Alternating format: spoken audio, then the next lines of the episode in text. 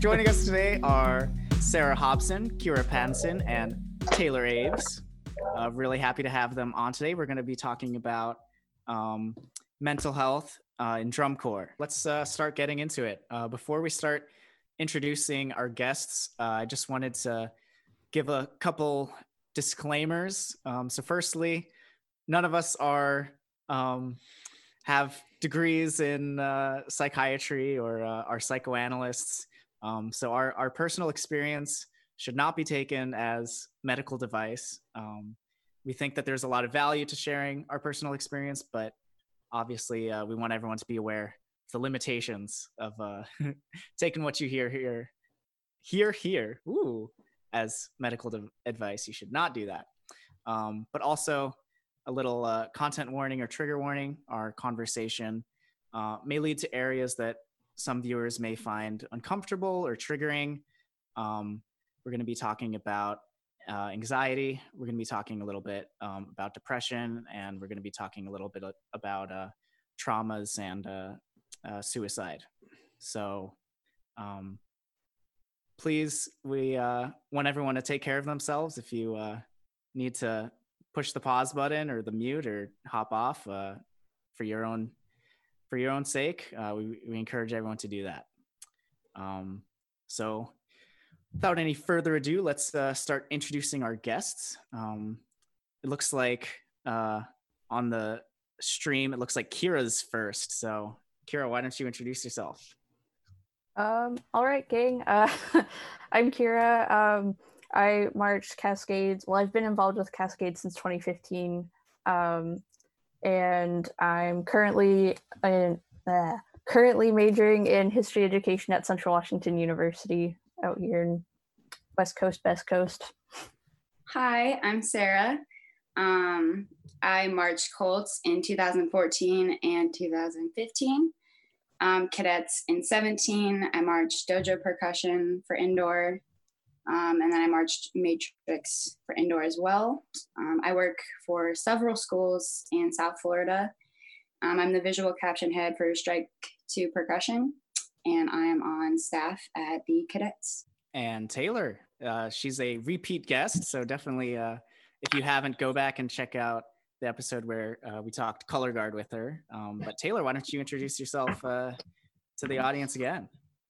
Hi again. Um, I am Taylor. I uh, marched with uh, Mechanicsburg High School until I graduated in 2014. I also marched with the Hawthorne Caballeros uh, Color Guard 2012 to 2013, the Cadets do Color Guard 2015 through 2018, where I was captain for two years, uh, the West Chester University Color Guard for two years, where I was also a captain, Cal University Winter Guard and AMP World uh, 2018 and 2019. And sorry, it's a lot. Um, and I'm currently the uh, color guard director at Downingtown County High School out of Exton, Pennsylvania. And I also teach uh, the Hawthorne Caballeros color guard. Awesome. It's great to have all of you.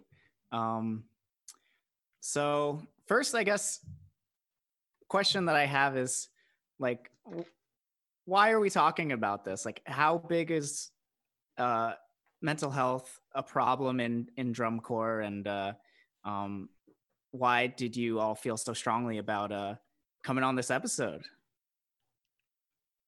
Um i mean i guess i'll start it off. Um i think if we just look in the whole world how large um of an issue um mental health awareness is and um, all that stigma that ties in with that um, it definitely affects the drum corps world as well. Like those things don't just go away when you get your contract. Um, and I don't have like the statistics right off of my head, but um, you know there are more than I think we know or anyone knows that struggle with some of these issues.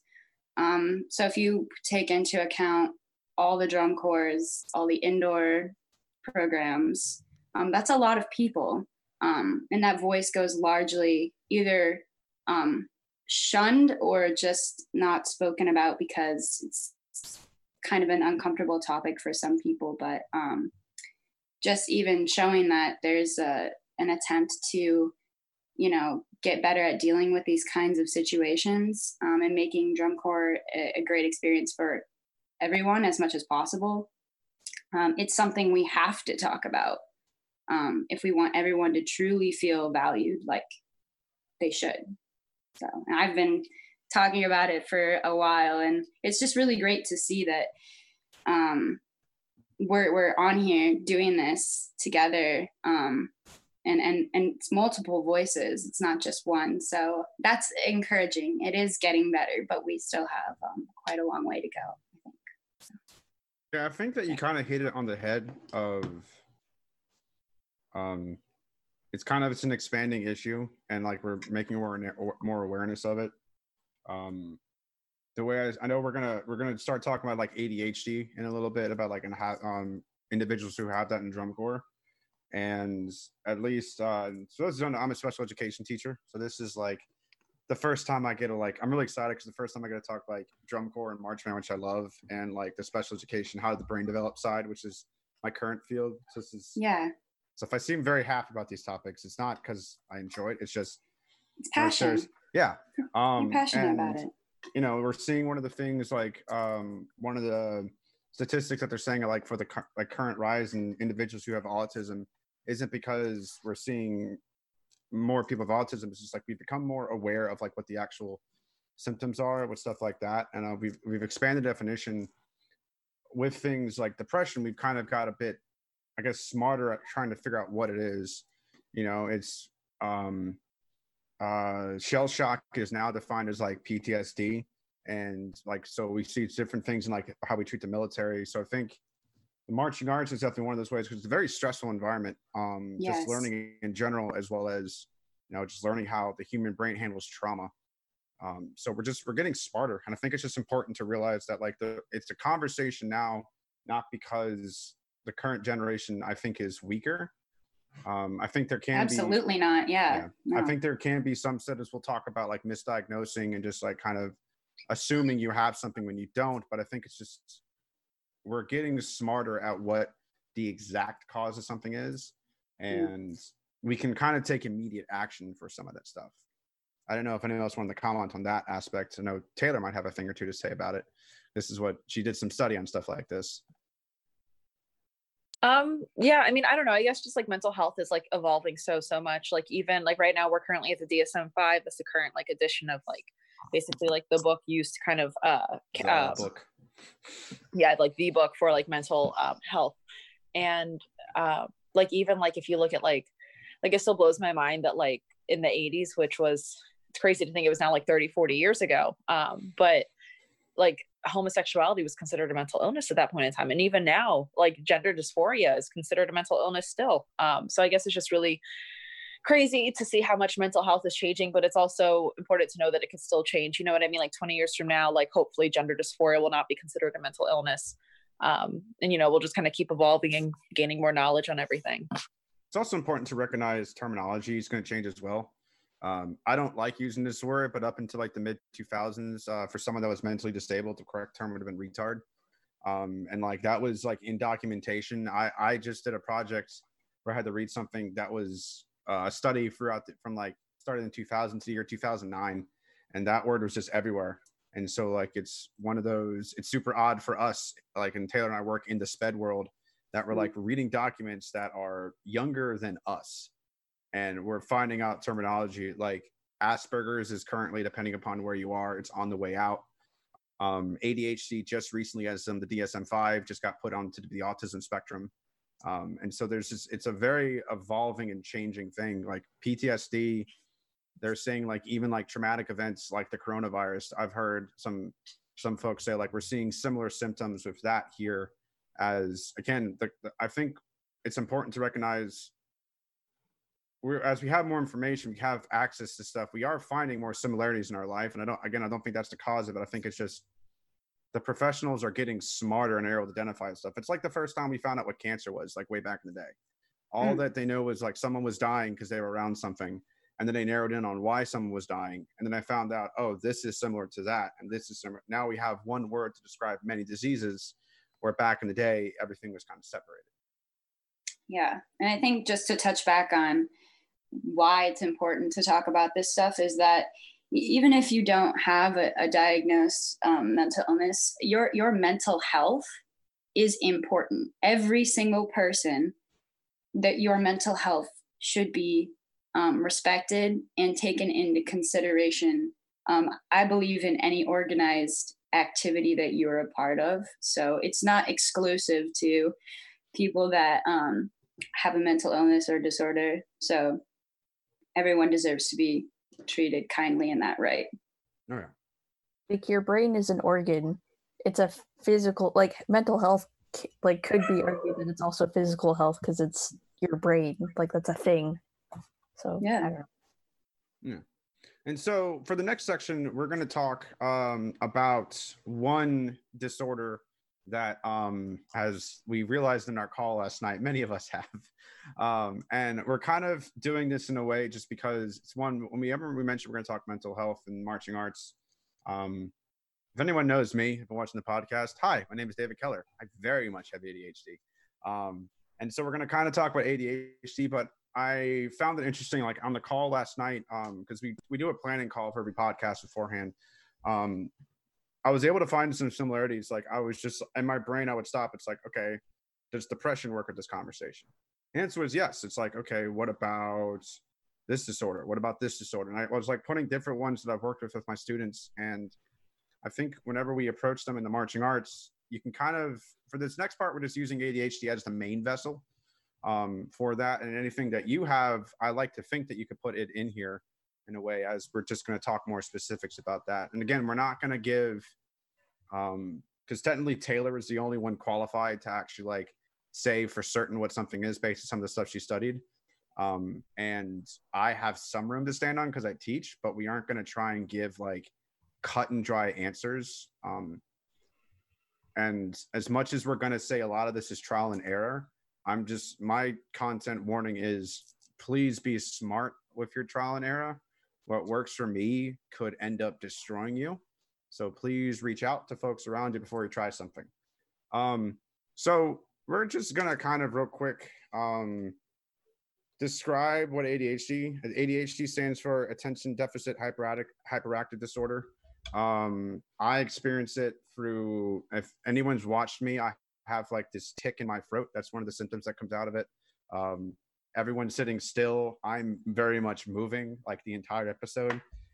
My desk is filled with a squishy toy, a guitar pedal, this little zip tie thing. And I, I just, I have all these things around me all the time to kind of help me stay focused. And I feel like it just, personally, I just, I feel like I have all this energy. And when it comes to talking, it just, it's one of those, it's like the only way how I think. So I guess if anyone wants to like kind of describe what that, what it means to you and how it manifests in yourself.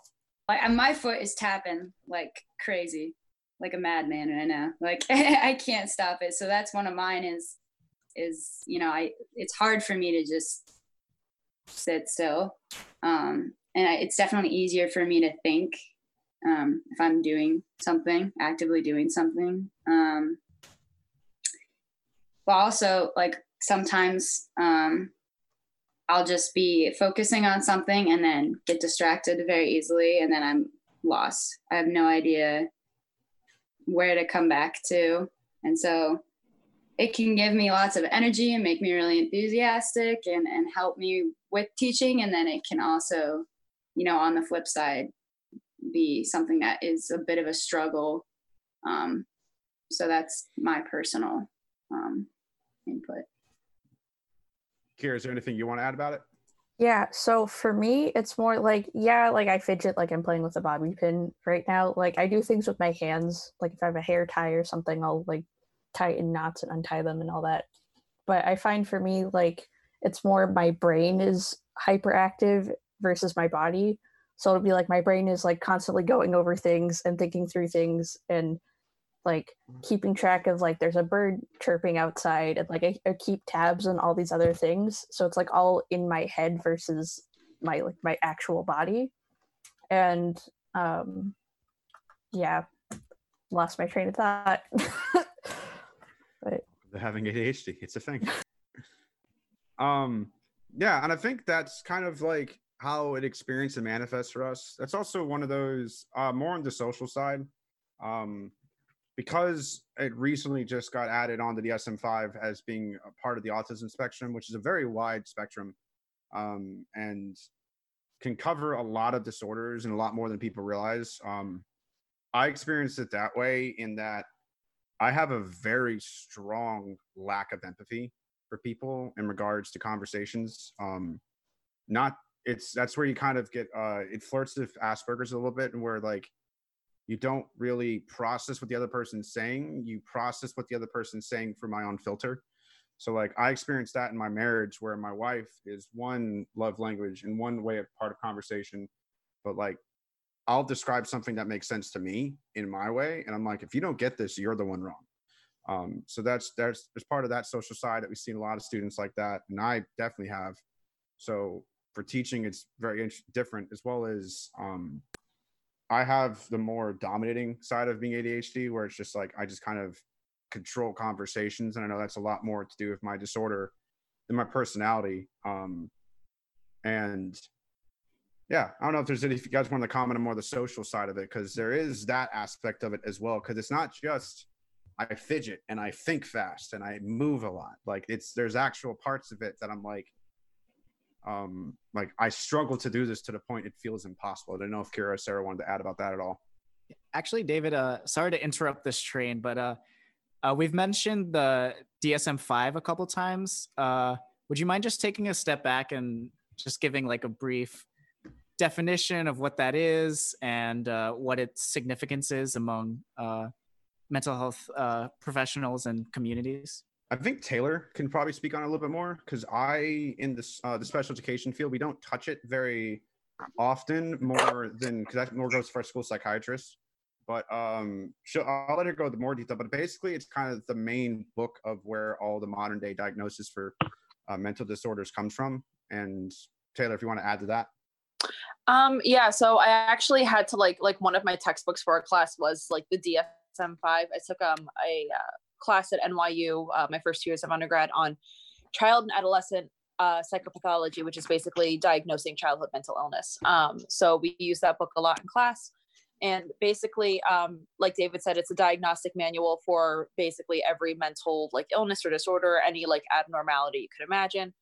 Um, one thing that's interesting and different about the DSM-5 is that, uh, well, clearly it's the fifth edition.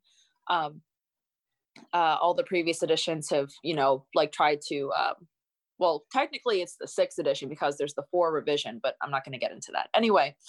Um, so it's it's clearly a very ongoing work that changes a lot. And one thing that's very different about the DSM-5 from other versions of the DSM before is that before it used to be very like categorical, like like this this this and like kind of like boxed in.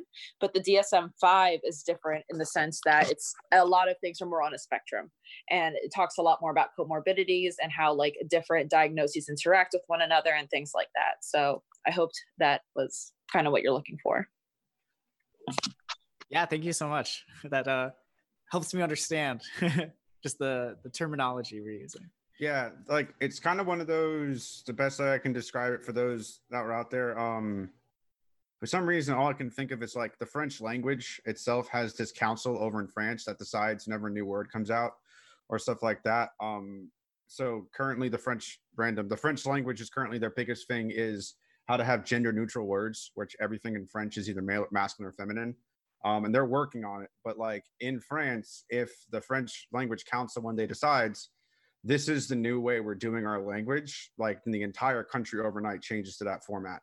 Um, in the special education and uh, psychiatric world the dsm-5 publishes something like if they say uh, autism spectrum is now going to officially be called cranberry sauce we'd all have to go oh that's kind of weird but that's our new thing now.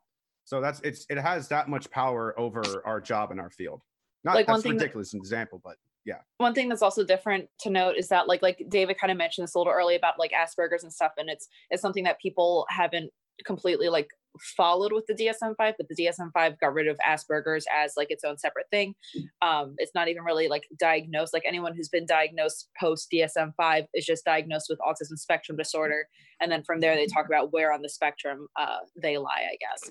And keep in mind with autism it's not even like a I hate these words, but people seem seem to think of it as like more severe or less severe. But there are literally so many things that factor into it. But that's part of what the beauty of the DSM five is, is it looks at all of those multi like um, spectral like things uh, that affect your diagnoses. And this is like truly what uh, mental just so you know i forgot to mention this earlier the whole point of the dsm-5 is, is that it's supposed to be a consistent way for uh, mental health professionals to diagnose mental illness. So that does not mean that you crack open the dsm-5 and you're like oh i have this this and this. I must it's not like a, a cookbook that anyone can just use to diagnose themselves. You need to be trained in how to use it um, but basically, that's usually what mental health professionals will reference when they're trying to diagnose. It has like, like, a list of the symptoms and how often and how severe. Like it's it's very like detailed.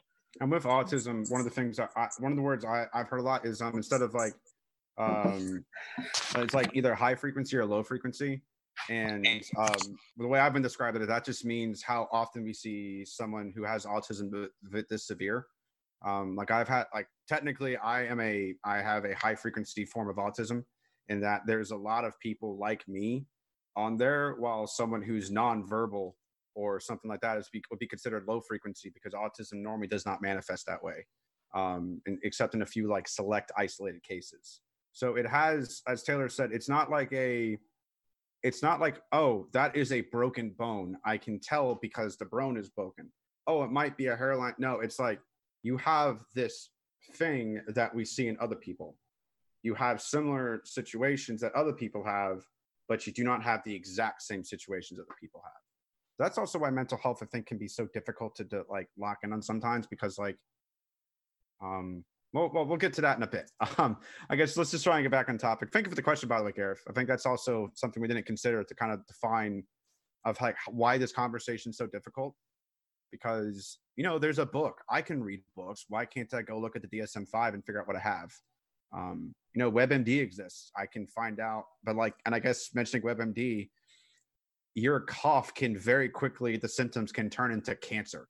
And so instead of treating like your common cold you're now treating like an upper lymph node infection because the, the internet told me to. And so that's you know no misdiagnosis was one of our points but you really have to trust your professionals um, if you feel like you didn't have a very good diagnosis, you if you're in high school, uh, your family is actually legally allowed to go get outside help.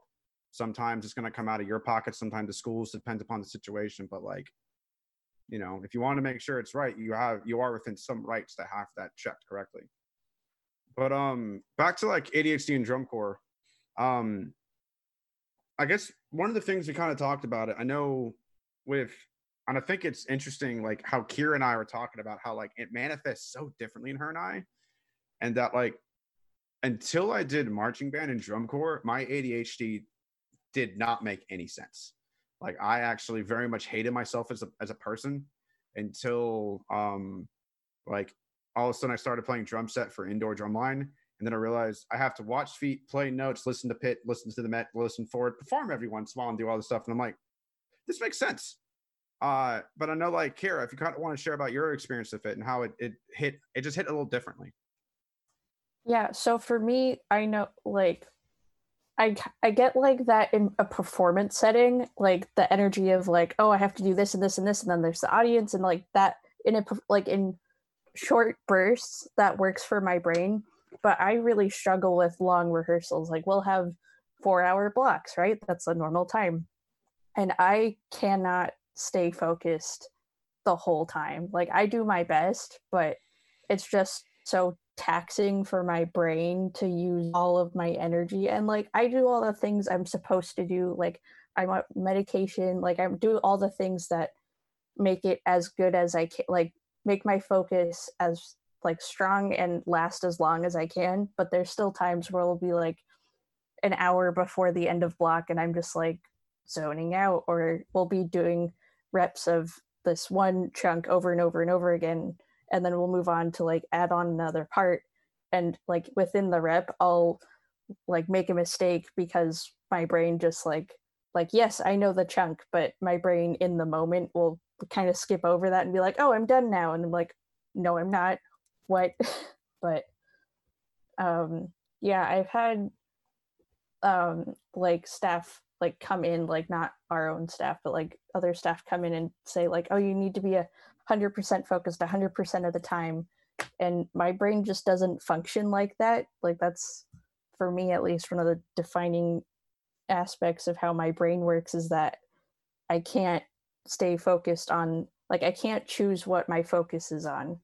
I can try but i can't like if my brain doesn't want to focus on what i want it to focus on like i'll just be thinking about that other thing while i'm trying to focus on what i'm doing I used a lot of words No, no, you're good. You're good. Once again, as you can kind of see, um, another way that the diagnosis manifests and stuff is that like pe- individuals have ADHD. We very much we think out loud, and so you can see that in Taylor, who is just like down and straight to the point. And then if you ever had a conversation with someone who's ADHD, all of a sudden you find like nine rabbit trails, and then all of a sudden it strangely goes back to the main one, and you're just sitting there like how the heck did you get back there? And I'm like, eh, makes sense in my head. Um, Sarah, if there's anything you wanted to elaborate on that a little bit. Um, honestly, that was, I think for me, I see it manifest more in my teaching um, than my membership. Yes. And it is very very difficult um and it, see it's happening right now. I'm trying to choose my words and then if i don't think of what i want to say fast enough it's gone you know? Um and that is very frustrating because it makes me feel like um an inadequate teacher or like a burden you know? It, it doesn't it makes me feel like not a strong asset. But also with all of that comes a lot of relatability um, and um, energy. Uh, a lot of the time, I compensate for it, uh, speaking a lot, but um, I try to funnel it in a way to where the kids are members, depending on what organization. Um, um, they're like, oh, you know, even if they don't have ADHD, they're like, oh, I I lose my train of thought too. I when when they can see that someone like them can exist in this position, um, for me, I wish I would have gotten to see that as a member. But um, uh, but to answer the actual question you asked me, yeah, see, it just happened again. You just go, and um, if I don't remind myself, okay, this is the point, this is the point, this is the point, then it it may take me longer to get there than others, but I will get there, and I will do just as good of a job as anyone else. It just might be a little bit more of a struggle for me. Yeah. Person. I always find like I'm like I'm 2020 was supposed to be my age out, so I'm still a student, but I've also taught at a couple high schools, so I get like both sides of things. And I find when I'm teaching, I almost like I'll just sit there talking for 15 minutes, like over explaining what I'm doing and trying to explain it in multiple ways so multiple people understand because I know my brain is different. So I'm like trying to think around that, and then I'm just like talking in circles, and they're bored, and I'm like, well, okay. That, that's actually why I realized I was going to be a crappy band director. Um, like just straight up because there is about um last year at the high school I was assistant band directing. Our band director um had uh he didn't have a baby. His wife had a, had a baby. Key point for any males in the call: your the your male is never pregnant. The wife is pregnant. Um, and so like he had to step down. He stepped down for two weeks. Um, so and I, I was acting director and like it was exactly like Kira said. Uh, and I work in special education now, and um, I, I get to start this for my first year, and I freaking love it because what special education is is like one or two students at a time. So I'm I'm considering one learning style, maybe a second one to work with somebody, but like whenever I'd be teaching, because with my ADHD, I can kind of think about each individual I'm talking to. I don't see crowds, I just see individual faces. So I'd be like doing these sweeping generalization comments, applying like four different teaching styles in one comment, where I'm giving a lot of really solid content, but it's in such a terrible way because the kids that like just need two words to get fixed were done five minutes ago. The kids that like need a lot more time, a lot more one-on-one focus are like, why are you still talking to everybody? And so like that was as Kira said it best, like it's one of those I've actually had to like my God bless my wife. There's been a lot of times like when I've just like made a lesson plan and went, "Hi, I'm teaching this new thing at Vidge tomorrow. I'm gonna run it through with you, and you're gonna teach me how to teach it." And so like I've actually had to like whether in even little things like I um, I'm the visual instructor and like so I was in charge of dance. So I made a dance and I practiced teaching it with my wife. So that before I got in front of kids, it was just like, oh, now I actually know what I'm saying. Um and Good idea. I'm gonna write that down.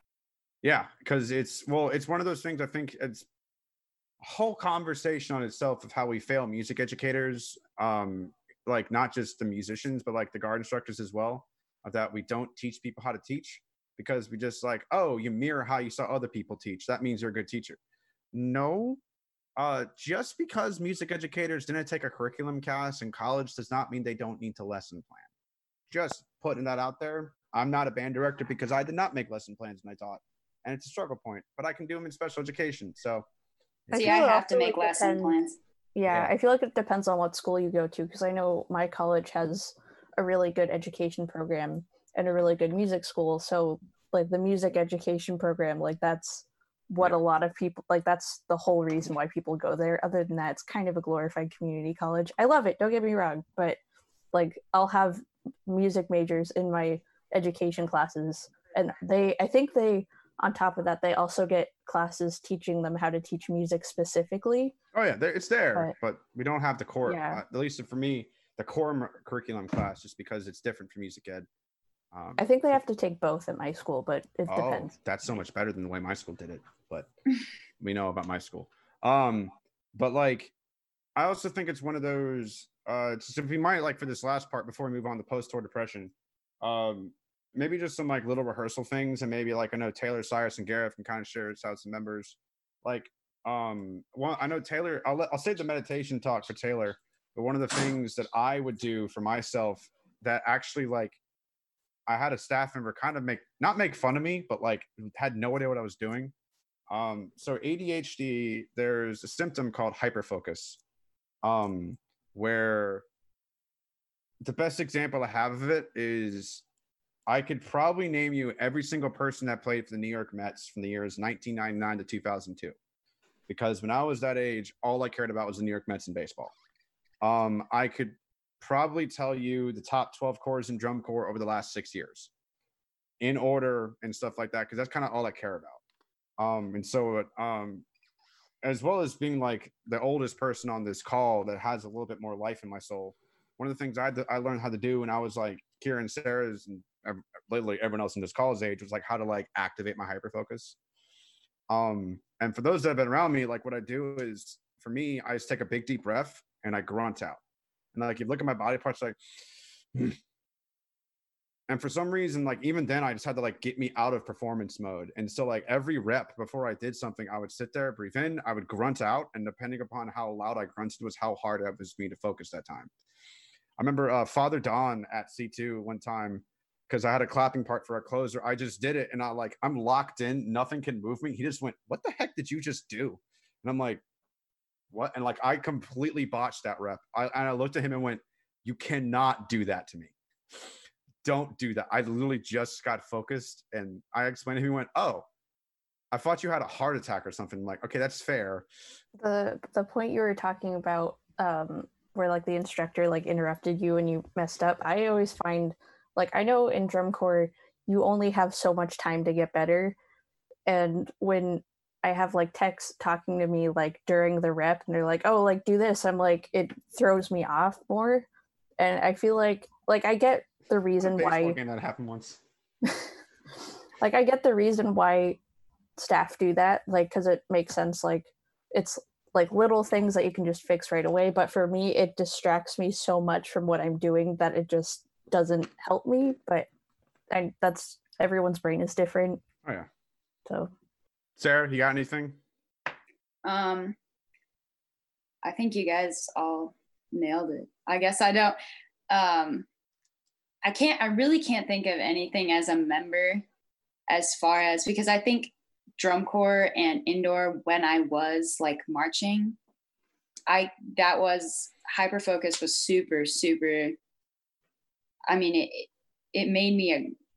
I felt helped me be a good member. It did not make me a good member, but it helped me be a very good member. And so sometimes we, we see a lot of the things that are like, man, this makes this, you know, a little tougher. But there are kind of things that where it's like, if anyone who's marched with me in any organization, um, I, I'm just like a machine. Like I just go, go, go, go, go. Um, and I'm able to do that um, pretty easily. But then it's like some for some reason when I'm teaching and I I get the chance to explain and not just do, it's like, uh oh. But I have I have but the thing is, you know, you're not helpless. You can figure out how to make it work to your advantage. Um, and you know there are going to be days like i literally had today while i was teaching where it it is a struggle but you know then there are the days where it's like wow this is kind of my superpower a little bit too. So it's not all bad all the time for me personally. I guess uh, Cyrus, Gareth, or Taylor, um, if you want to have like any outside observations that you guys have found while teaching, because like you've definitely had a student like us at some point, um, because we're fantastic, um, and like just maybe some things that you have helped out, or like as kind of like Kira said, and like and again, like it's very obvious, like and nothing against Kira, I actually like when I get comments halfway halfway through. It just depends upon the rep that like because I, I as a front ensemble guy and a drum set player i have to process information as it comes in. And so like i've had to train myself that way that like when something's happening i can like have full conversations playing kit and yell at staff members move i can't see feet. Um and so that's just with what i've been what i've been able to do it. And again same thing it's not saying i'm a better performer of kira it's just i'm a different performer than kira and like that's something that's kind of really important to like mention like and to kind of ring it into like other conversations just because we're different than someone doesn't mean I'm better because I'm different. It's just I'm different. I learn differently. So I guess uh Gareth, Cyrus, Taylor, and if you want to do like to close this section up before we move on to our next one. Yeah, uh, Kira's comments about like getting uh, feedback during a rep really resonated with me. Um, like, I really liked it from the member side. Like, I, I remember like thinking, oh, like, oh, this is the moment you're talking about. Because sometimes like after reps, they'd say, oh, do you remember when this happened? And and then I would be like, I have no idea what you're talking about. um, but I think for, I mean, in, in some cases, yeah, it did mess me up. And uh, I think what really helped me then is when the tech would say, "Oh yeah, that was my bad, man. Like, don't worry about it. You know, you'll get it next time." Um, so that's something that I try to do at, when I'm teaching is just like if if you uh, make a comment and someone messes up, maybe because you're distracting them, you know, just go right up to them after the rep and be like, "That was that was on me." Yeah, I had a I had a baseball coach. He was my first base coach one day. I'm like up to bat. And then like as the pitcher wound up, he just said, Hey David. And I literally looked up and watched a, a cheese ball go right across the plate. I looked at him just like, dude, it's like you you can't do that. And he, and like I just saw him for first go, that's on me. so yeah, take that ownership sometimes. And I guess Cyrus, uh, Taylor, anything from y'all? Uh, yeah, from y'all, because I'm Southern, I can say the word y'all. um, on my end, I don't have too much more to add, but uh, just uh, I guess I'll comment on my end when it comes to teaching. Uh, I know when I teach, one thing I always actively try to do, just especially because you know I myself have um, my own mental mentally different ways of processing things.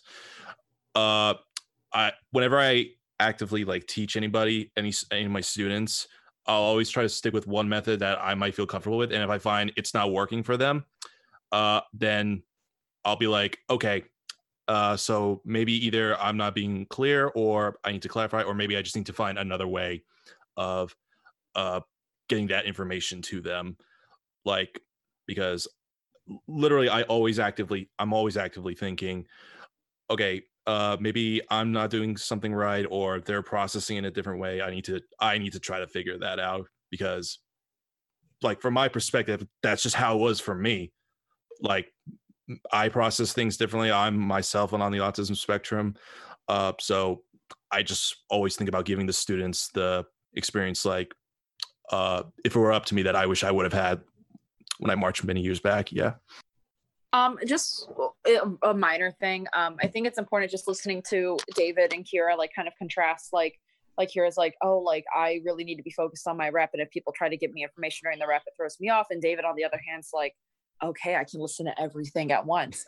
And I think it's just really important to like understand that your students are, you know, some of them are only going to be able to like focus on it and apply like one correction at a time or maybe just two or three at a time and some people can just do like six or seven at a time i've i i do not have adhd um but i've had staff members i'm someone like like if someone gives me a comment like i i will like apply it i'm not, i don't want to be that like asshole member who's like oh no i'm not wrong um, but I might not apply corrections just as, as readily. There have been times where I've had staff members give me like six or seven comments in one rep, and I might fix like three or four of them, and then I get reprimanded for the other two or three that I didn't get. You know what I mean? And I that's just human. Like the human brain can only focus like regardless of ADHD or not, or any or autism spectrum or anything. Like you can only focus on so many things, and it's going to vary person to person. And I'm a huge proponent of positive reinforcement and really making sure that because you don't know what your students' brains are going to be like and what level they're like operating at. You know.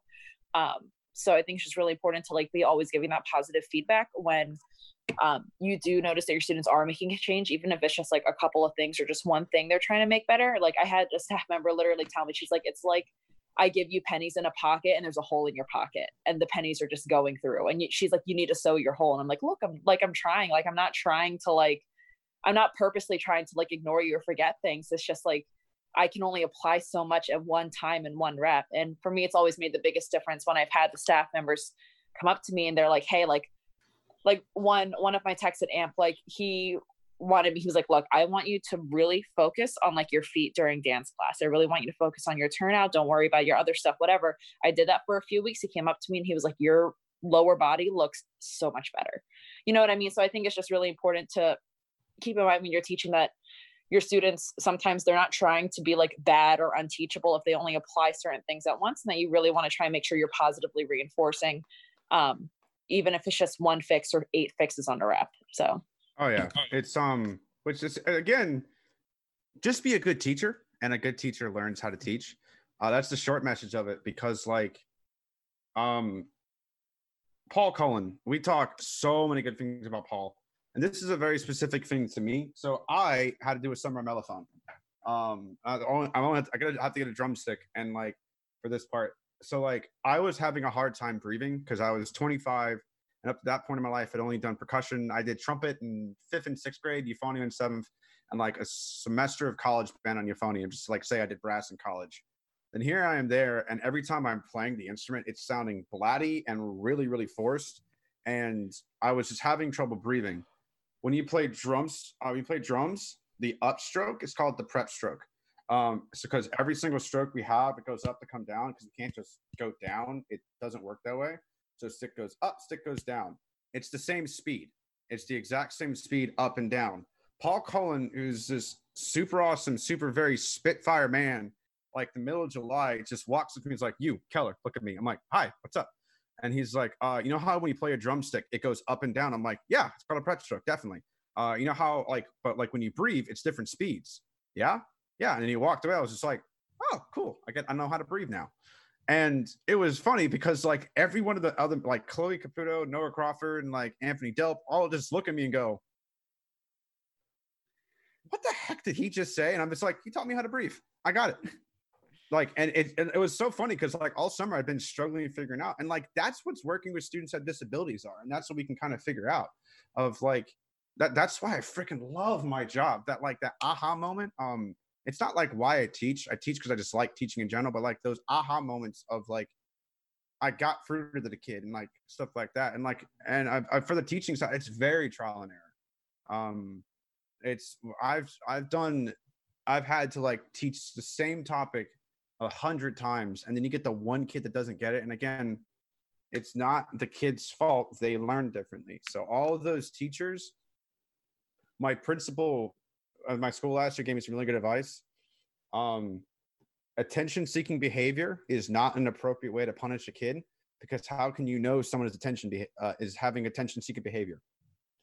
Unteachable is not a proper term when you're writing a referral or writing an IEP because how do you know someone's unteachable we're using all these terms to make us sound better as teachers. I think I know his name is kind of taboo in circles, but I think one of the best quotes I ever got from George Hopkins um, was one day during his Hop Talks. He looked at us and went, Yelling is a sign of a bad teacher because you're not yelling to get food to the kid, you're yelling to make yourself feel better. And any teacher who yells is a bad teacher because they've given up on effective strategies that work with kids. I guess for this next section, we're to move on to post tour depression. And um, I guess the notes don't uh, tend, to, tend to have it, but I guess if you want to toss over to Sarah, I know this is one of her bigger things that I've seen her posting about a lot. Um, so for this one, again, I'm to preface post tour depression is not in the DSM 5. Um, so just know that we are not talking about actual depression. We're trying to find something specific to drum corps. Um, and we are guessing or inferring of some of the causes that the six of us have sat down and all kind of agree- agreed that like i think it's coming from this. I can see some similarities to this. Um you know uh, and so it's again it's not a medical diagnosis but we also think this is important because we've also found like exact similarities to stuff we're going through the coronavirus which as we're seeing cases spike up this ain't ending anytime soon if anything, I know some states are actually going back to phase one. So if your mental health is going down the, the crapper right now, th- I hope this conversation can help you figure it out because like it, yeah, it, that that's just, it's going to get a little bit worse for all of us before it gets better. So I guess, Sarah, if you kind of want to start us into the whole post-tour depression and like what it is, how it affected you, um, and maybe as a group we can start talking about like what we believe to be the causes. Um, yeah, and I just want to preface this as well. Um, I have diagnosed clinical severe depression, um, not just post tour depression or post tour depression. Um, so just sorry, my dog. um, just keep that in mind. No, he needs to be apologized for. He's kind of a jerk. Um, but um, so that's an important distinction to make first um, the severity of some of my symptoms um, may or may not be more because I do suffer from um, not regular depression, but clinical depression, not really caused by the loss of drum corps, but um, the loss of drum corps definitely um, does not help. and um, you know, for me, I love working as a team with people, you know, that sense of camaraderie, um, the schedule that is put in place uh, for people that um, have depression or anxiety. Schedules for some of us really, really help having a set schedule. Um, so when that's kind of gone, it almost feels like you're thrown to the wind. Um, and uh, over time you know if you struggle getting back to finding that kind of sense of normalcy in your life um, it can feel very hopeless to some people. Um, me personally that's that's how it felt. Um, so and, and, it varies from person to person but i think like like we talked about um, on the call last night like the the things that everyone misses you know like um like the the loneliest shower you know your first shower back from tour and and um you're all by yourself.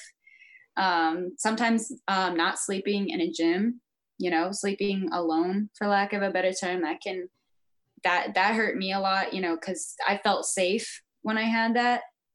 Um and then you know when it's just kind of yanked from you um it can um it's just you know that sense of kind of okay everything i have known for so long is gone with really no sense of closure. And that affects people differently.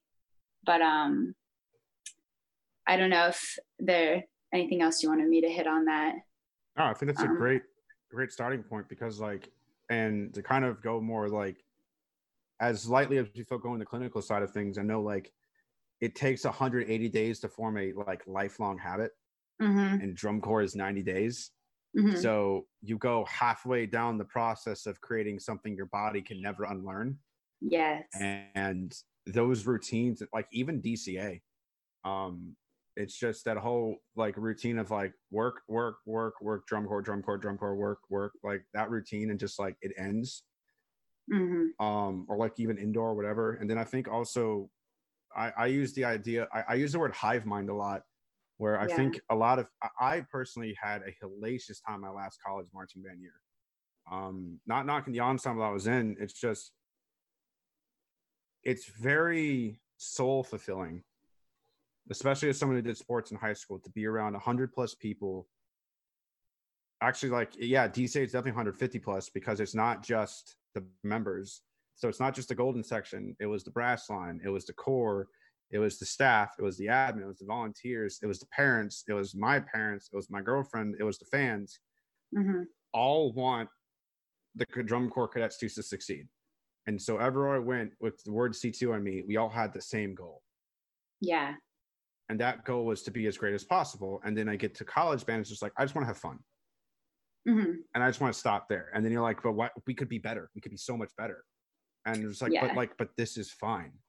And Yeah. or like the staff is just like, and not knocking again, not knocking college band. It's it's just it's different. And then you get No, yeah. and like you want to talk about it, like Roch- like, Rochester, Indianapolis, sometimes or Dayton, Ohio feels like the center of the world, and then you leave it, and it's just like Yeah. no one cares. Yeah, I actually started um, the first day of uh, college band camp um, the day after I got home from tour. And I, so I was still dealing with, you know, missing my friends, um, feeling weird about sitting on chairs and eating in chairs. I was still trying to get my head around using the microwave. Like, really, your whole life changes, you know, and, and no one around you seems to understand that and just kind of expects you to be like, well, this is obviously a better way, right? Like, you don't have to sit on the curb and eat. This is obviously better, right? And it's like, well, not for me. You know what I mean? Yeah. And like, I came back and, you know, I had band camp and I was just kind of I was burnt out really. You know, I didn't really want to do any more band right at that moment. So also being in that situation reminded me of drum corps and made me very very upset and and again it, it was a c- completely different kind of I, I i'm not knocking college band but it's definitely not Yeah. for me college marching band is not for me um because yeah i can only do it that one way like Yeah, and I go hard all the time so the cadets, you know. Um, it's like it's like it's also we. I think we also see like in high school band where it's just like, and again, I think it, uh, it's really important to, men- to mention like we're not knocking these ensembles because a lower standard is not a bad thing. Like, I know like Westchester Marching Band is one of the best bands in the country, and I went to Liberty, which has a pretty good band, but like. Just because my director has a different mindset than their director, does that make Westchester a better band in the grand scheme of things than Liberty?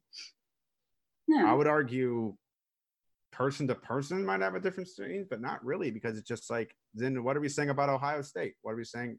What are we saying about Stanford that doesn't have a band? They just get a bunch of drunk people just to run around and go make funny shit.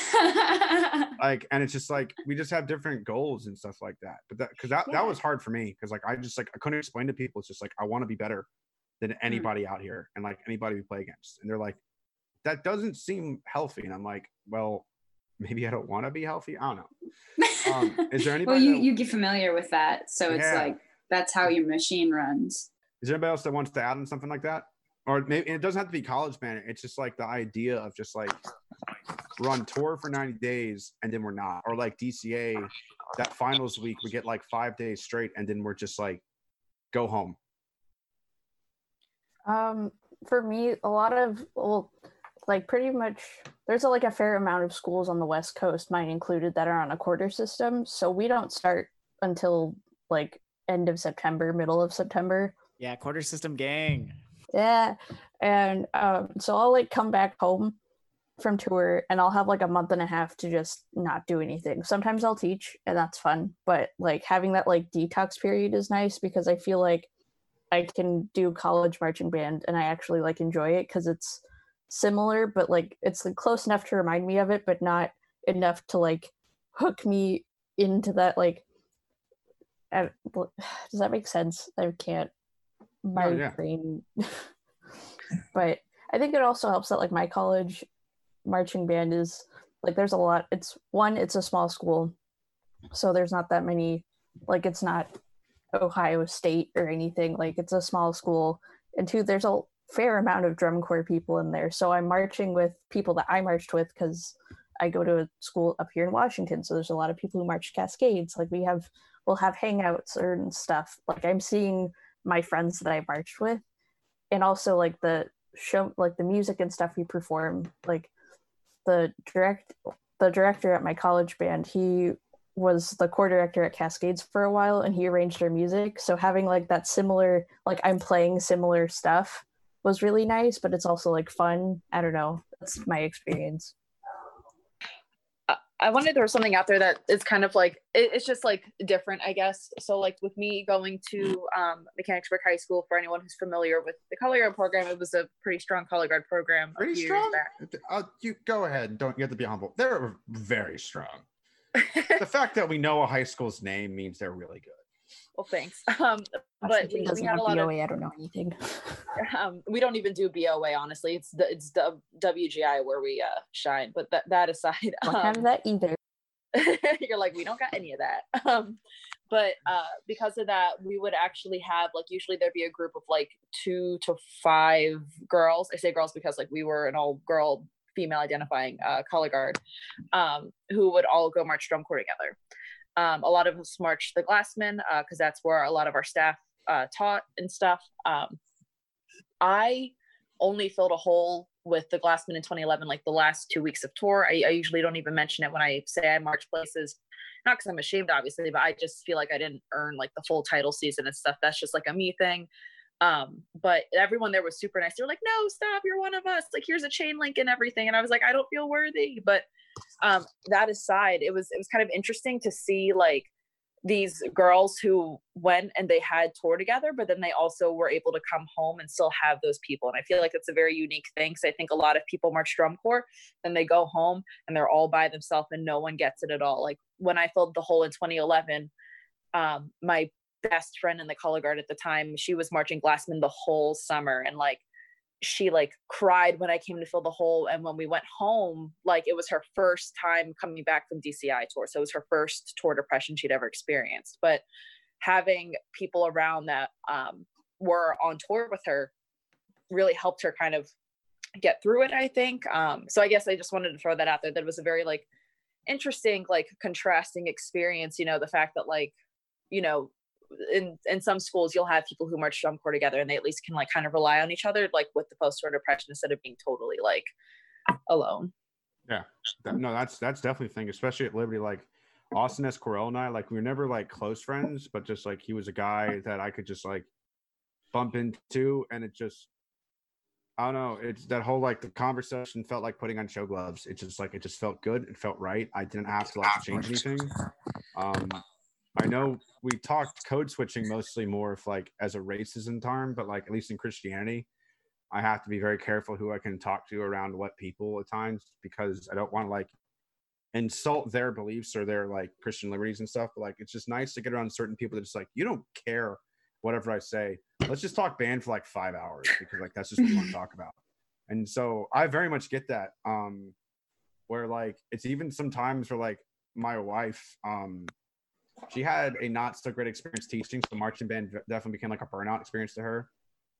But like she doesn't understand the fact that like it's like, yeah, we're going to this show. We're gonna leave three after three hours after it ends in Salem. They're like, she's like, why? I'm like, I get to see my friend Matt Heron. I haven't. I get to see Matt once a year. He lives in Texas, and those those that know who Matt Heron is, you know exactly why. When I hug that man, it's the greatest hug of my entire life. Um, and like we pray together, cry together, we do all these things, and like or like seeing like Andrew Morrison or like Osbert Way or stuff at like shows like over the summer. It's just like I just I love you guys. Like we were never really close when we marched, but it's, it's so great to see people that I don't get to see every day. And so like Mhm. Taylor is definitely I think that's why like a lot of times I look up to her a lot for these things because like she's had people around her. Like we had Mackenzie on.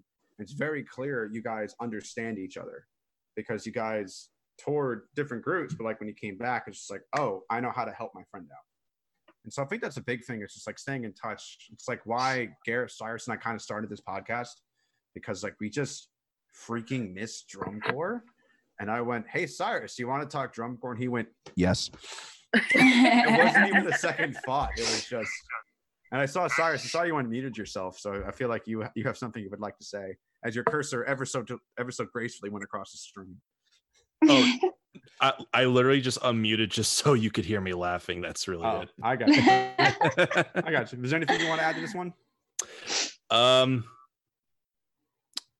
I'm just thinking. Uh, no, I don't think so. But yeah, just basically, um, yeah, yeah, like when you offered up starting this, uh, I was just excited to want to spend a summer, uh, like actually talking about it and just like getting people on and like learn new experiences and get these new perspectives. Just all a good Yeah. thing. Yeah. I think I brought this up yesterday in when we were talking about how like when I come back from band, like because I've been doing it for so long, I find it really hard to like connect with like normal regular people, like people who don't do this yeah. because like in drum corps like like I met my best friend because she it was her first camp and I sat down and just started venting to her. Like I had Mm. never talked to her before and we're like best friends now because of that. And I can't do that with a normal person. like and I don't that's like the the more like long term effects of uh uh more long term effects of like post tour depression for me. It's like I feel more and more isolated from like the outside regular world because I don't I don't know how to like hold back from just dumping everything out on a person because like in drum corps like you're showering together you're sleeping together like you're just gonna get to know each other really fast You're and farting on each other. You just it's so comfortable. It's not even normal. yeah and it's it's not normal but it feels normal to me because i've like i've been doing it for like five years Oh, yeah. It I just- think my I didn't mean to interrupt you. I think my favorite moment of like when I recognized or forgot I was not in a drum corps setting. So my friend Maggie, she marched with me at Liberty for four years. I freaking love her to death. She's from Jersey, and like we try to outswear each other, and it's just it's a lot of fun. Um, it's Christian pastimes. Who can swear more? Because yeah, that's just what we do. but like um i was having a conversation with her and for those that have ever been around someone that sits in drum corps i'll spare the gross details we really like gold bond for reasons and so i'm having a conversation with her like on the field um which funny enough the first day i got back at liberty I had to move a truck i just ripped my shirt off and liberty has a no shirts off on campus rule and so my my battery caption was just like david think about where you are i'm like oh yeah okay but it's like I'm talking to Maggie and like it's like, yeah, my summer's pretty great. And I just like take out a can of Gold Bond. I'm like applying it everywhere. And like, yeah, my summer is awesome. You know, how was your summer? Like we're having a whole conversation. Realize halfway through, I'm like, I'm so sorry about that. Cause like it's just I, I think it feels very isolating because like you don't under like you have to like be a different person. Cause like you know, Gareth and I like we had like our little jokes and stuff like that, which was fantastic. But then I was being in Lynchburg. No one had marched with me in 2017, and I can't talk to anybody about that experience. You know, like the only chance I get is on Facebook, and it's either in a Facebook message, which doesn't feel right, or it's in a Facebook group where other people start yelling at you for not appreciating something the same way that they did. And so it's just like I, I you get back, and it's just like, how do I, I feel these things? I experienced this so like, I'm really sorry I had a different summer than you, and like, I'm not trying to like blame stuff, but as you can kind of tell, post tour is it's a lot of things, and it's a very complex issue that like comes up in a lot of ways, and um, I don't really, I don't know. I guess Garrett, if you got the transition for the next point, so I'll, let, I'll I'll finish my points. Is I'll let you try and get us into the next section. Um, and I think it's just one of those for the older members that are like the older like alumni that are watching is just like please reach out to to anybody that's in your corps just at all i think like honestly, even talking with guys like George Lee and just like hearing him talk about it, like even like years later after I marched, he's awesome. Or like uh I don't know if anybody here knows like a guy named Matt Power. He marched cadet snare back in the Oh, yeah, yeah. Um wild dude. I got in touch with him when he was making uh bullet head drums and like just talking of him was so awesome. And so like it's just like you kind of can find like solace in like alumni from organizations that would just like you know reach out to younger members and even like ways just like yo tell me about your summer um or Just, just, like, like, FaceTime dates, you know what I'm saying? Yeah. Like we had a, a like a party, the Colts uh brass ladies, as we've coined ourselves. um, we had jackets and everything. It's a thing there. It's very it's a very important unity thing that the Colts has. Yeah, I um, love corps is- that do that. is the brass ladies and i'm sure female identifying that's all been encompassed now. Um, i don't know that but i you know i would hope. Um, and so we were like yo i miss all of you. Let's just at seven o'clock let's go on zoom like have you know just talk about our experiences and like reminisce. And that that is probably the thing that helps me the most with my post anything depression is like talk to those people and like reminisce a little bit and chat about it.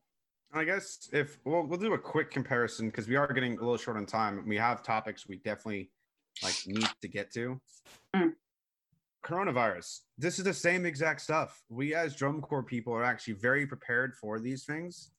So whatever I, I know like i don't want to like just be like whatever worked here like work there because we try to avoid that. But like straight up whatever worked that gets you through post tour is going to get you through corona and that's people you know i am an extrovert. My wife is an introvert. She's super jealous that i got to stay home all day because my job doesn't need me. And so like i got to go into work on tuesday. I had that marked on my calendar for a month. I was like i gotta see people. This is freaking cool. And so like you know this this podcast was one of the ways i started just to get mentally sane just so i could have like regulated cool i gotta see gareth and cyrus four days a week thank god i gotta talk to somebody. And my wife's like thank god you're not only talking to me. Because like i bombard that poor woman's ears sometimes. But like you know what i mean? So it's just like try and find out what got you for tour. I'll, I'll, i want to stop talking because i want to get to the next part. Find out what got you for tour and just kind of apply it here. So i guess we're going to the garrett for the next section and it's um That social distance and wear a mask. oh Just yeah wear a mask. Putting that out there. Stay healthy. wear a mask. Keep your friends healthy. Um, Um, i guess, yeah, I if, guess- we, if you want to do another content warning going into this next section Yeah, sure. Um, so pretty soon I, we're gonna start talking more about uh, loss and trauma and uh, losing friends to um, suicide and self harm. So um, feel free to pause the episode. Um, come back later if you feel better later. Um, we don't want anyone to um, listen to the, any of this at the cost of uh, um, any of their own uh, health and safety. Um, so, anyways, I guess how I might tr- transition to this is um, so I actually lost uh, a friend to suicide before this last uh, school year. Um, and it really affected um, my my quarter. Um, I had classes in in the same rooms that I had classes with um, my friend in before um, he passed. Um, and for example, like some days it, it felt really good to go to class. It was like, okay, even though it feels ridiculous to be talking about Beethoven right now, it's um, you know, it feels normal and it's it's nice to sort of like move on and live my life. But you know, other days I was just like, I I don't even I don't want to go to class at all. Um, I'm just gonna stay home in bed and um, not face the world. Um, and yeah, I, I guess uh, I don't want to put you on the spot, Taylor, but I know um, you've also lost some some people, and uh, um, Kira, Kira has as well. As Yeah, do I, yeah. yeah. So, um, I guess yeah, I don't have any like drum corps specific uh, stories necessarily, but uh, I imagine that um, it affects your relationship with rehearsals and uh, um, stuff like that in, in similar ways? Um, yeah, I guess I'll just kind of uh, dive in. So um, during the middle of my junior year of high school, um, I was in the middle of a very serious relationship. It wasn't like one of those typical like dumb high school relationships. Like we were together for like well over two years. And like we were like that couple where they were like, oh, like they're gonna actually make it. They're gonna be high school sweethearts and like, you know, all that good stuff. Um, and then one day he died very suddenly in the middle of the school day. Um, he was practicing his trombone in the practice room. And um, that was obviously very traumatic for me. Um, it was January. So indoor peeps, you know, it's kind of like literally like right in the middle of indoor season, um, right before shows start and all that stuff. So um, it was, it was a tough time, but um, I think what truly got me through it was the marching arts community. Um, when like the day that he had passed away, I was supposed to have color guard rehearsal that night, and I the first thing I wanted to do was just get to rehearsal. I wanted to be with my people. Um, you know, I just I needed to you know perform and stuff. And uh, for any of you who are color guard indoor peeps or whatever, um, it was a Mechanicsburg 2013 show. So like if anyone has seen it and watched that live, it's very uh, serious um, and very like heart wrenching to watch. Um, so there was that, but then also a couple months later, literally like not even two weeks before Dayton, um, one of my friends committed suicide, and he was a very close friend to a lot of us in the color guard. He was in the band with us. Um, and if you watch the finals performance for Mechanicsburg High School in 2013, like you can hear us literally like sobbing on the floor, like as we're performing, uh, because we had literally buried him a week earlier, like a week before finals night. So it was. What show was that? Uh, it was 2013. It was called Back to You, the show with like the chairs. Okay. Um, so anyway, if you guys want to check it out, it was pretty good. Um, put that aside. Um, yeah, so I mean, I don't know, just like for me, like I wouldn't have gotten through it if not for the community and if not for having performing as an outlet. Um, and this also just ties back into the whole mental health care thing. But I know that there are some people who don't like her, but I will fight to the death to defend Christy Templin, like until like my last breath. Um, Christy Templin is the color guard or was the color guard director at Mechanicsburg High School uh, when I was marching. And she is so like she is so key to my recovery and my experience with that um and like you know david has said anyone who knows the mechanicsburg girls and christy like people from the outside think there's just like some weird culty like undying loyalty but it's literally just because unlike so many other staff members she cares so deeply. Like she like has a background in the field like she got her msw and everything and she's so knowledgeable and she cares so much. Like she's the kind of person who like if she knows stuff's going on at home she'll like text you or call you and see what's going on. If my sister got in a fight with one of my parents she would call me while i was away at college and just be like hey like check on your sister tonight. Like even my my boyfriend passed away seven years ago this past january. She still texts me on the anniversary of his death every single year. And like i'm engaged to be married next year and everything you know like life has gone on um but she still always makes it a point to to care. And she's really really there for the kids that she teaches. So i guess i just want to throw that out there because we really need more staff members out there who are like christy and who care and invest so much in their students mental health. Yeah, I just I, I really want to hear from Cyrus and Kira, but I want to make a point of uh, we actually I think we felt Gareth, Cyrus, and I very satisfied with Kira and Sarah when we invited them to come on um, and talking about this stuff. But like it didn't. I remember Taylor and I never really talked a lot in 2016, but and I couldn't tell if it was just because it was the first time I was actually seeing a really good not college man color guard. Um, but then around January is when she started posting about it, and then like it just clicked. And if you've ever met Taylor, she eats, breathes, and sleeps color guard, and it's one of those things that this activity is for her. And it was I couldn't really peg why until I figured out how much she'd lost and but how much she'd found in color guard.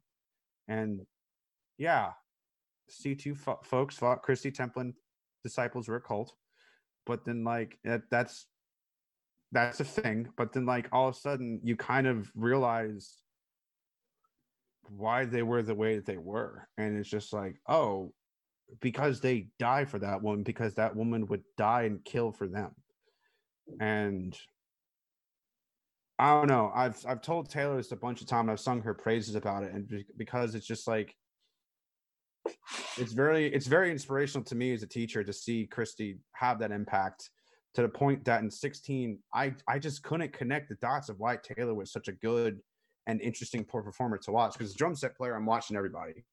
And like there's times like when I'm bored I like don't tell my staff this I like watch other parts of the field and just like try and get like a different angle or something. I'm just like that person is just like really good and that person's really good. And they're like I don't know because it's just it's one of those color guard things you can put your heart into it but like you know this this woman got built up by got built back up by color guard and i think it's just it's very obvious and that's so i want i just want to say thank you for coming out and sharing your story. It really means a lot because it's no it's thank you for having me. It's meant a lot to me since i found out about it in 2017 and like and i also think like to go a step further of like what this activity in the family means like the fact that like uh armand if anyone's met him uh her fiance who she met for the activity is like super supportive about stuff like this so even whenever we experience loss, like even within the family, um, I always find it interesting, especially because uh, it's not something I've experienced in my family of like members who have loved somebody, lost someone, and loved someone else. I feel like I got to give props to Armand for like just being that person for you of knowing like that's that wound wasn't something he was responsible for, but he he does such a good job. And well as I feel like everybody in the drum corker family that knows that towards Taylor. So I just wanted to like prop up and say thank you, Taylor, for coming on, as well as like give Armand the compliments he deserves because Armand's. Thanks. when you made the comment about like Christy's, like the girls who've been taught by Christy would like die for her, but it's because she would do the same for them. It, it, I got honestly, I started getting like choked up when you said that because like, God, like that, I don't even have the words like that. When all of that happened, like, like that woman literally like physically like held me together. Like i i fell apart and like she literally like just wrapped her arms around me. You know what i mean? Like i just uh, i don't have the words. Well you mentioned huh? you called you mentioned you called her before you called your own parents. Yeah like i i what when when i found out that my boyfriend had passed away christy was the first person i called out of everyone um she was just the first person i i thought to to speak to so i guess we're gonna we'll move on to other stories, but I guess like mm-hmm. only because I've been on the staff side of this conversation one, two, two times, as well as about three really nasty divorces.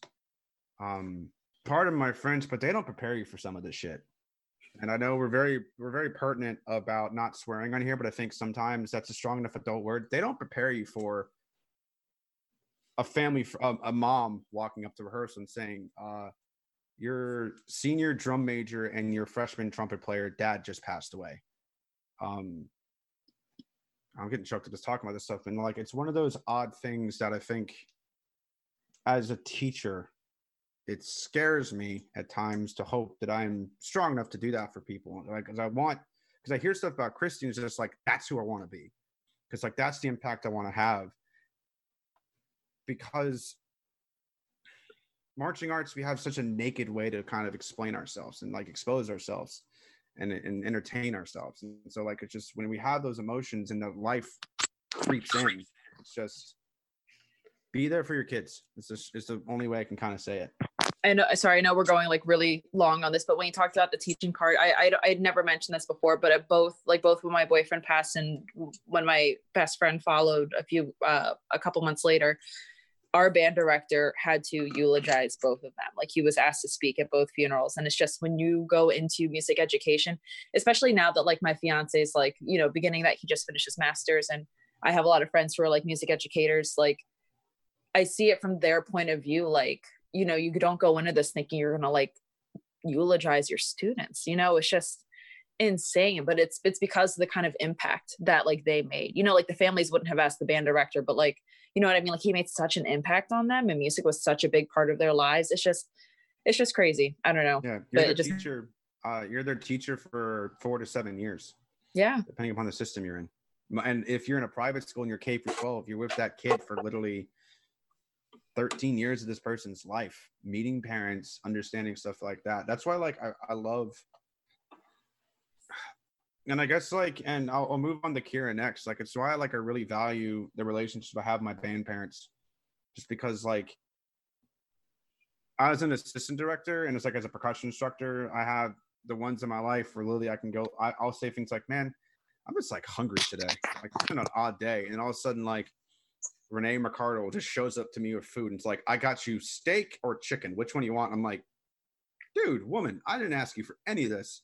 I love you." And like, I, I, it's so it's we all as, as well as like the members and stuff, music ed, the performers, the parents are another big aspect of something at least from the staff side of things, but also it's something parents pass away and it's something in this activity we have to deal with. And um, I guess, Kira, if you want to share your story about all this. So yeah, um, in February of 2016, my dad went on a trip for his uncle's funeral. Actually, my dad was from New Zealand, and um, he passed away while he was down there, really unexpectedly. If it, we had expected it, we probably wouldn't have let him go. but um, I remember, like my mom so my dad was a very well-known person in our community. I'm from a small town and he was like the go-to guy for any like sound system any lights like for like fourth of july he'd set up the stage. Like he he was very well known and so in order to like get down there my mom only told like five people outside of our family and one of them was my band director and my band director he's like 32 now like this was my senior year like he was really young and my mom had to like go into school and like tell him like on his free period like hey like brian passed away and they were really good friends too like they like it's just a mess. So like we went down there and then when we came back there was a cascades camp that weekend so we came back like saturday night we were jet lagged because time difference and like I like woke up my mom and I'm like, Mom, I just I just want to go to camp. Like that's where I want to be. Like that was that so 20 I volunteered in 2015, so I had been on tour, but I hadn't actually marched.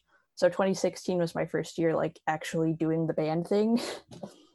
and like I had only had a handful of camps at that point, but I'm like, these are my people. I just want to like I want to be there. Like I don't like I've been stuck with my family for a week. I just want to be with my other my band family and like I don't know man just drum corps like helped me so much like I can't even begin to describe it and my band director like we're like we've had Christmas we've had Thanksgiving with him and his family like we, he's still like a really close person. And uh he was also the brass caption head at Cascades like at the time. And I can't there's I can't even begin to list the amount of ways that he's been there for me like beyond just being like a good educator and like supporting his students. Like he's been there for me so much and I can't even like begin to thank him enough so sorry if you're watching calling you out um, but yeah um I think, and I wasn't so. I'm a flute player. I was well, not anymore, but I was learning mellophone so I could march in 2016. This is like all over the place, and I'm sorry. Um, I was learning mellophone so I could march, and this was like back when physicals were like optional. You didn't have to get one done. It was suggested, but you didn't have to do one. They now do them partially because of me. Um, I went and got my physical done in between the two May camps, and I found they found a giant ovarian cyst. So it mean, meant I needed to have surgery. And the day after the last camp, my mom texted me and was like, hey, go to the band room after school, which is not an uncommon text to get from my parents. I'm like, okay.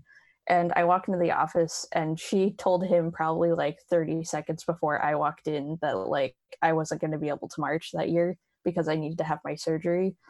and I was just absolutely crushed. Like I was in such a bad mental place. I think if my friend hadn't suggested like, hey, there's a spot in the front ensemble, try filling that. If he hadn't suggested that and if I hadn't gone on tour, I probably would have attempted suicide at some point that summer. Like drum corps is my happy place and drum corps has helped me get through all that partially because there's just not even time to process that sort of stuff. Like on like this happened before tour happened like but when you're in the moment like you're just surrounded by people and that's something that really helped me. And there's still like my dad's birthday is july 23rd and the year he died that was the san antonio show. So like that's kind of a show that i like even if it's not on his birthday it makes me think of my dad and i like i have i'll have like de- depression on tour and i'll be like super zoned out and out of it.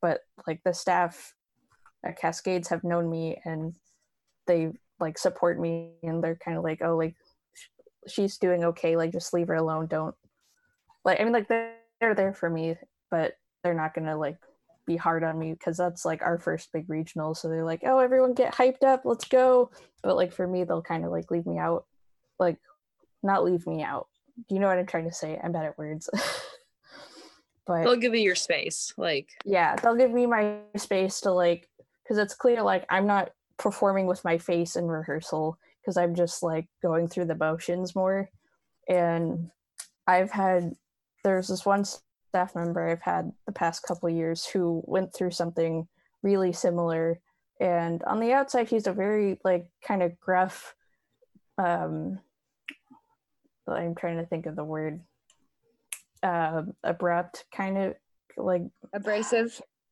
not abrasive either. I don't know, but like on the outside he's like that, but he pulled me aside and was like, "Hey, like I'm here for you. This sucks. Like I understand what it's like. Like if you need someone to talk to, I'm here." And I'll still message him every once in a while and be like, "Hey, this kind of sucks," and be like, "Yep," and then he'll say something super sage wisdomy, and I'm like, "That makes me feel better." But this is kind of kind of all over the place. So, yep, that's that's what happened to me. But Well, because I think it's just one of those. As a Christian, I think the biggest problem I have with people in my faith is when they kind of forget the fact that we're people and there's so much to it. And I think marching band and drum corps gets it right, especially lately because WGI is such a regional activity. So it's a lot of folks that like we all get we all kind of get each other because we're all from around the same area ish the country. That there's so much going on in people and we get to really see it. You know? Like Yeah. the fact that I say y'all and probably no one else in this call really will. I say y'all because like I started out as a joke Yeah. because like we'd have Team Texas and I'm like huh, y'all, and now I just can't stop Well, saying it. Oh, even there, it's like we speak differently. Um, you know, I know Cyrus, Gareth, and I on our Black Lives Matter conversations, we've all realized like what we go for, I know Taylor has stuff, and it's like as the white folks on this call, we have our own life, and then we'll just we'll be able to see the differences in everybody else, but then we just forget our brains are different. Like development is such a hard thing to pinpoint. Like no one really even knows like what really makes a person be who they are. Is it behavior? Is it genetics? Is it like what actually makes it? And so like i feel but i feel like marching band is just again it's just like it's more than like 20 people going for a similar goal and Yeah. with the demand going up you know I also like Yeah. this is something I want to say. I think it's important like for like on the staff side of things to realize like that's not something that you just get over in a matter of months. Like I have lost really good friends, like not like lost lost like I'm not friends with them anymore because even a couple months after my dad died, they're like, "Why are you still upset about this? This was a couple months ago." And I'm like, Oh, that's just awful. It's fine.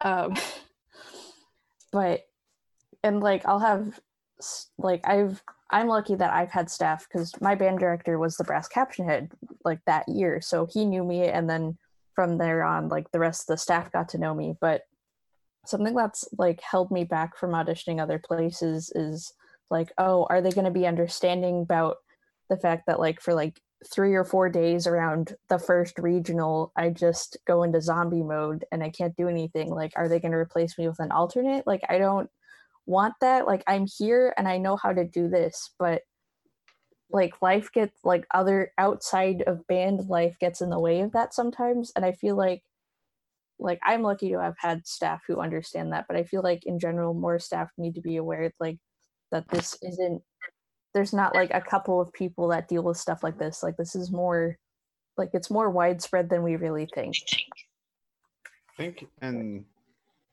when we have these more serious calls, and we really hope that the audience listening to it um, reaches out to DCI to kind of have these conversations. Um, I really liked. Um, we were talk. We talked everything last night. we had like a four hour call yesterday Yeah, for the record, like we started our call at like eight o'clock, and then Sarah, Kira, and I, like we hung up around like eleven Eastern time.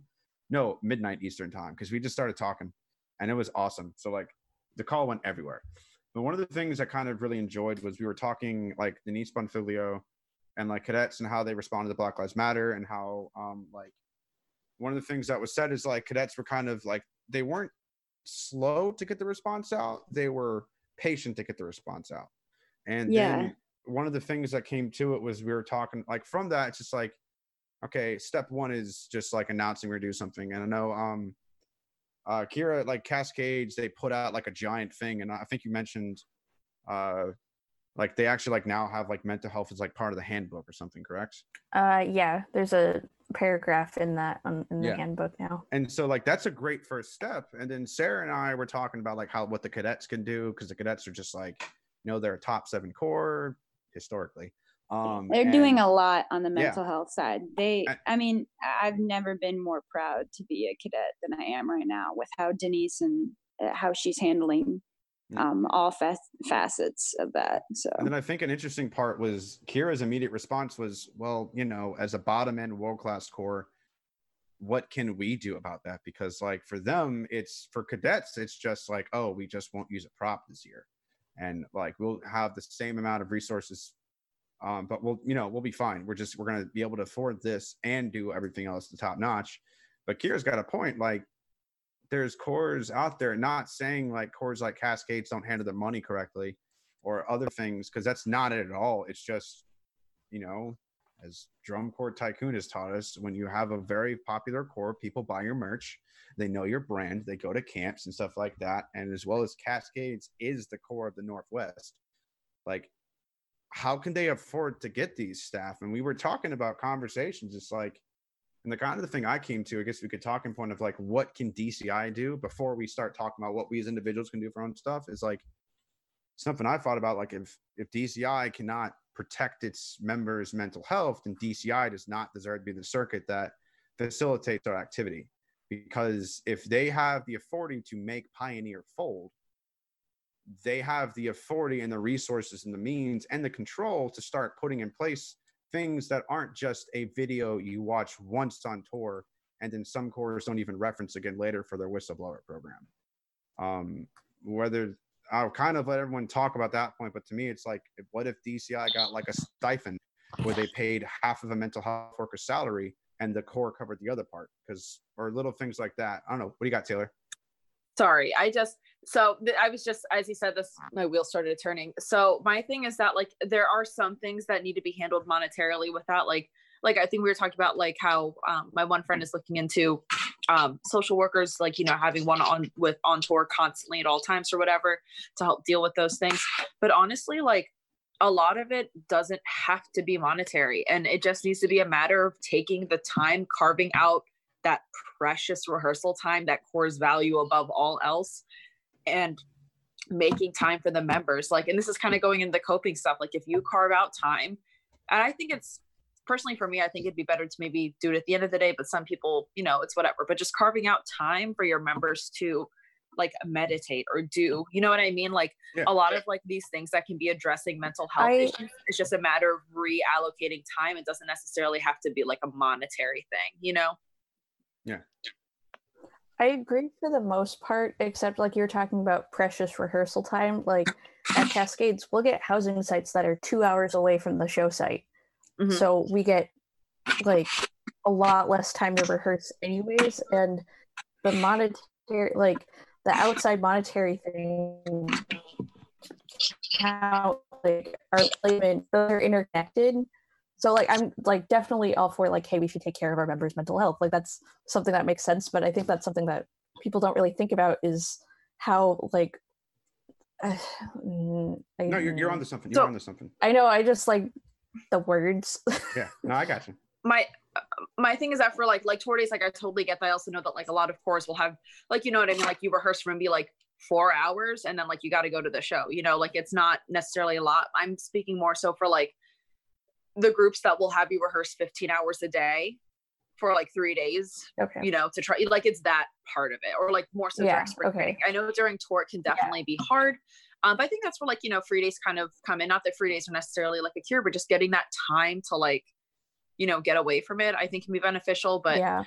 I yeah, I do know that like some some chords don't have the luxury of a lot of rehearsal time, but it's to the point when like like I've been places where you know they will run you into the ground and you'll get a 20 minute lunch break and rehearse 15 hours a day and they don't care, you know. Yeah, and I know like my corps has always been really good. Well, not always, but like since I've been there, has been good about giving like your students rest. Like I think last year, something like five members of our staff were like had their degrees in special ed, so they mm-hmm. knew how like how important this stuff was and how it's important to take care of yourself. And I think like I think we had one of our best seasons recently last year because of that. Like I just felt so much better because they actually took the time to like take care of us. And like we've always been fed pretty well and all that but the fact that they like let us be like hey like have like a 20 minute break where you just don't have to like you don't have to practice. You can just straight up chill.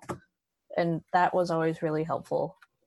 I think if we're going to start talking about groups that do it right and things that are there, we would be stupid not to mention how Blue Devils run rehearsal.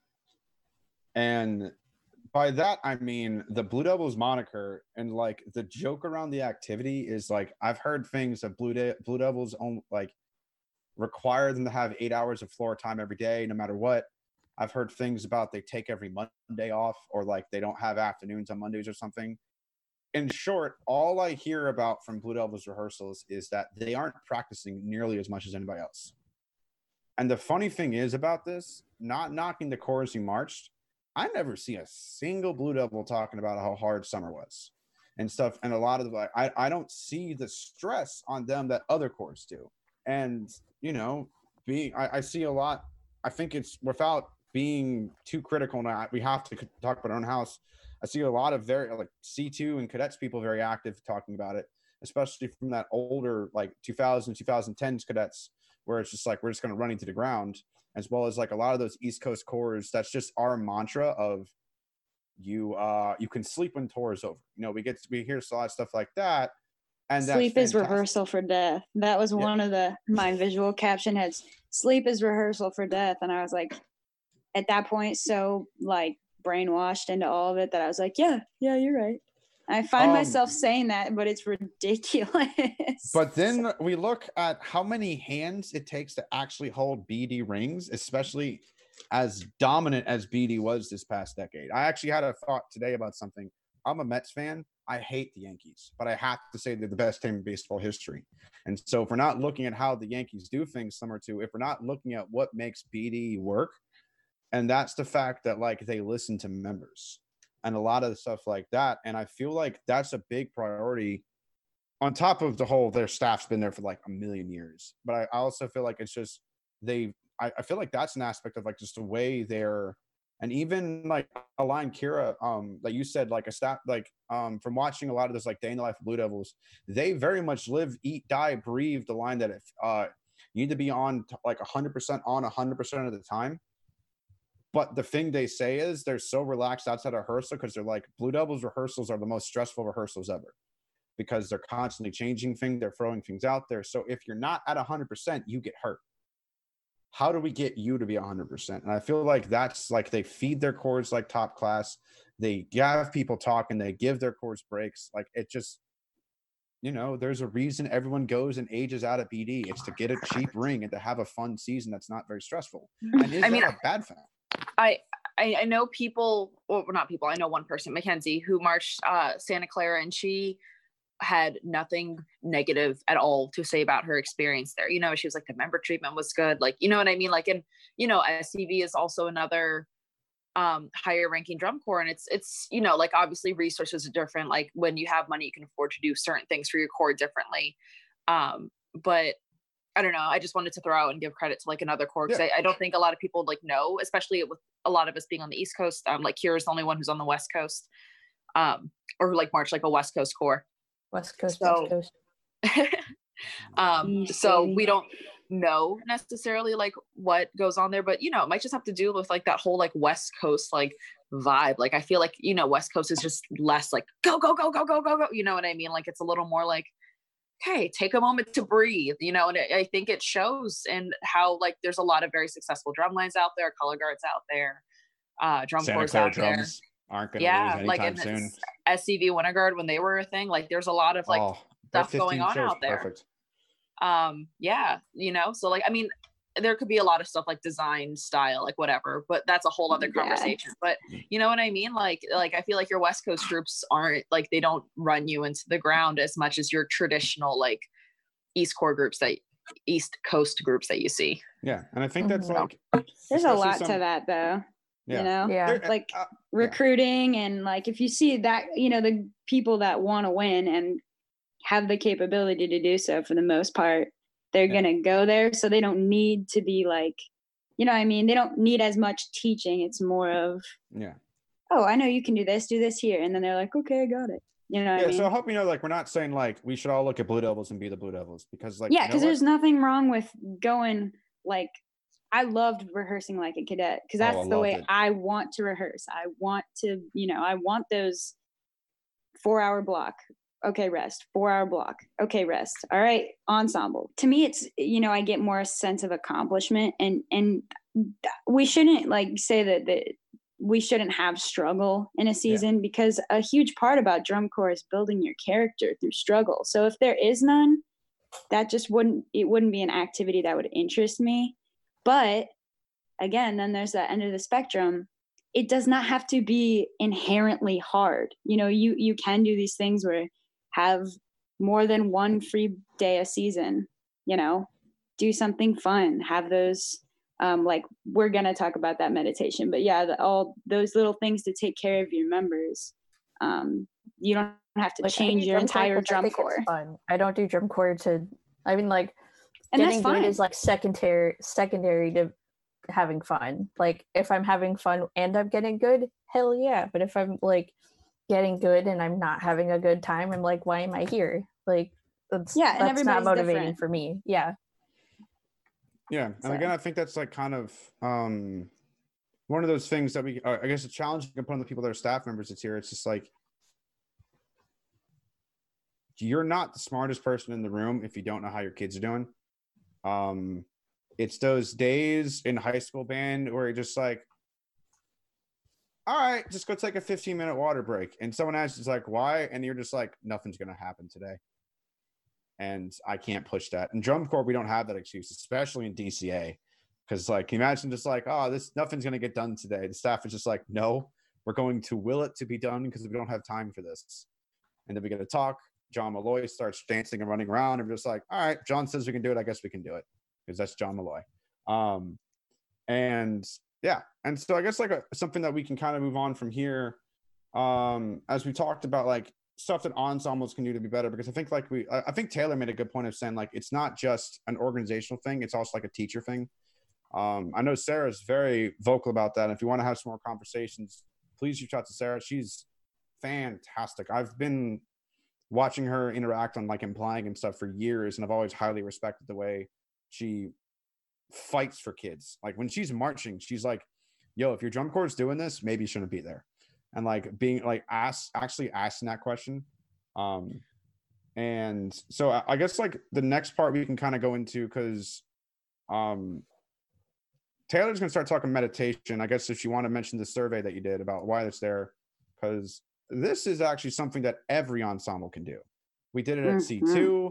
I had my high schoolers do it. And the funny thing, the first year I had my high schoolers do it, we went from like third, second place group to just we won an entire season.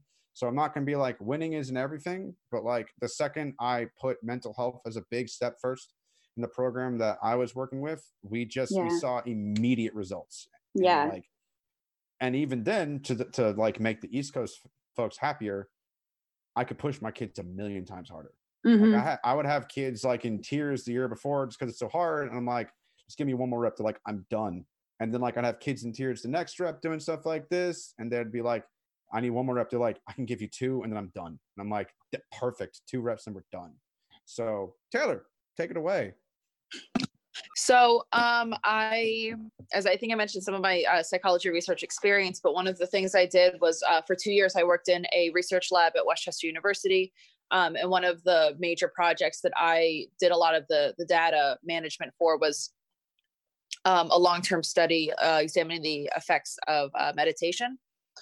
Um, and basically, like, meditation is something that is very accessible. Like a lot of people can do it. Basically, for those of you who don't know, it's not the stereotypical like sitting like cross-legged, like um, like whatever. Like it- that's not that's totally like cliche and like not accurate. Uh, meditation is really just about taking time out of your day to be strictly focused in the present moment. That can be something as simple as uh, closing your eyes and just really like focusing on the sounds that you're hearing without having an interrupting thought like oh i have to do this later or oh i should have done this earlier you know what i mean like those kind of intrusive thoughts that we have it's about just being like tuning all of that out and being very present in the moment um, it can be uh, sucking on a hard candy you know like just like really like taking the time to like think and focus on that flavor and only focus on that that's a form of meditation as well so meditation is really just about grounding yourself. And it's been shown uh, through research to help with depressive symptoms, PTSD, ADHD, like literally anything, um, being uh, mindful and present in the moment. Um, and it's not the kind of thing you need to spend a lot of time either. In fact, uh, specifically, one of my jobs in this lab was to examine the effects of maybe like is it better to meditate like twice a week for an hour or to do like five to ten minutes five days a week? Like which is better? Um, and from the research i gathered um, it looks like it's better to just take a few minutes out of your day every day and be consistent and work it into your routine every day. So even if like at the end of block or like before you have to head back to block during a meal break you just take that time to just kind of like focus in on yourself and tune out all those extra thoughts and all that extra static noise it can make a world of difference in your mental health Yeah. I think um at least for me, uh just because um I was diagnosed with depression. I never took meds for it. I just will save my personal preferences for medication. I, I didn't have personal I don't have good experiences with not knocking when it did. Like one of the things that my pastor and I was going through pre-marriage counseling said that like of like and I struggled with this of like like close your eyes and count but like only think of the numbers I had to change it a bit only because um so my age out show for indoor was called The Power of Two, and I marched for a drum corps called Cadets Two. So let's say I'd get to the number two and I just stop. So um what I what I change it to is paradiddles.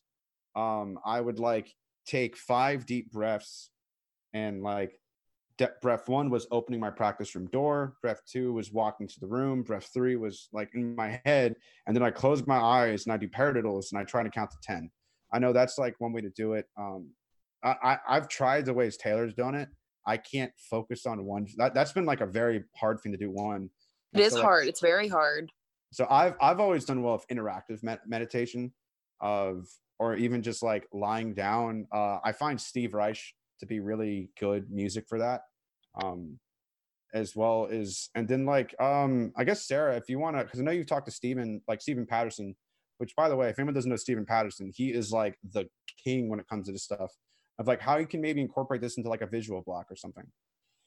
Um, well, we haven't had conversations about this, but he's done a lot of work with that stuff. And Um, actually, probably should have a conversation with him, but I used Do. it. I started, yeah, absolutely. Actually, I should message him after this. Um, uh, in when I was teaching troopers this past summer, um, I got in the habit of like meditating every morning um, because in my therapy, that was one of the coping mechanisms I found that worked for me very, very strongly.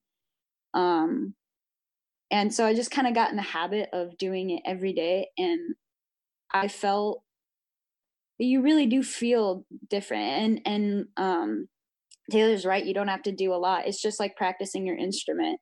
You know, um, a little bit of practice every day is more efficient than an hour's worth of practice twice a week or something like that. Um, but I've really started to try and implement it little by little um, when we're stretching because it's kind of, it's hard to find that time to dedicate specifically for that sometimes if you have a jam-packed rehearsal um, so I, i'm working on ways to implement that in my high schools as far as you know the breathing while we stretch and um, just having things to remind them um, as we're going through it so that they can find their band zen. That's what i call it to my students. I call it the their band zen. Just find it you know ground yourself.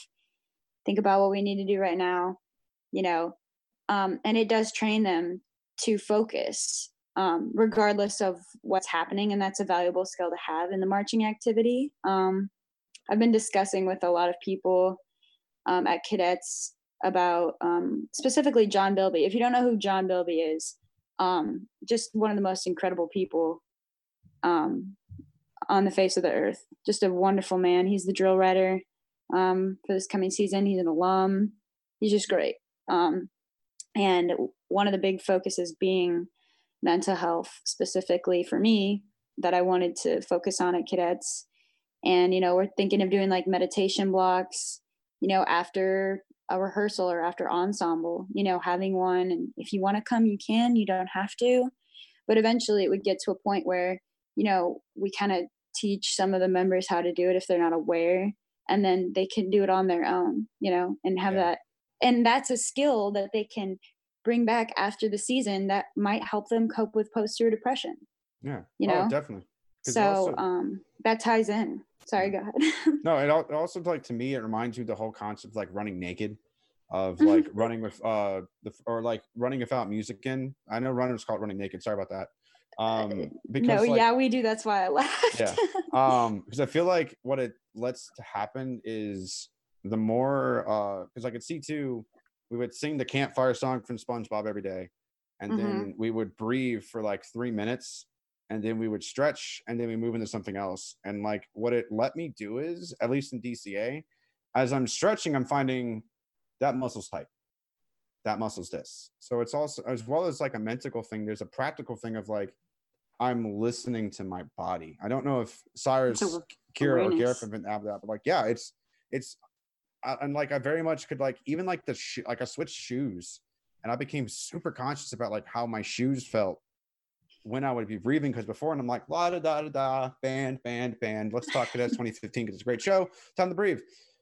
Ooh, the humidity is making my ankle do blah blah blah blah blah and i'm like i now have that information i can perform a little bit differently that day. So yeah. I guess gareth kira cyrus if you have anything you want to add to this.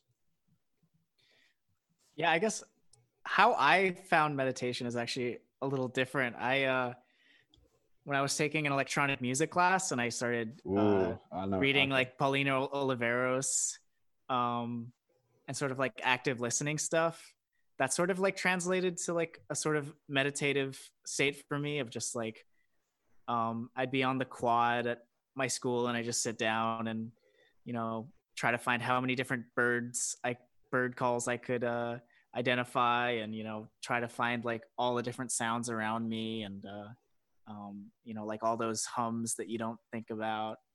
Um so i think yeah especially as musicians like i, I think uh meditation and listening are something that we should be doing every day um both for our craft as well as our uh our just overall health.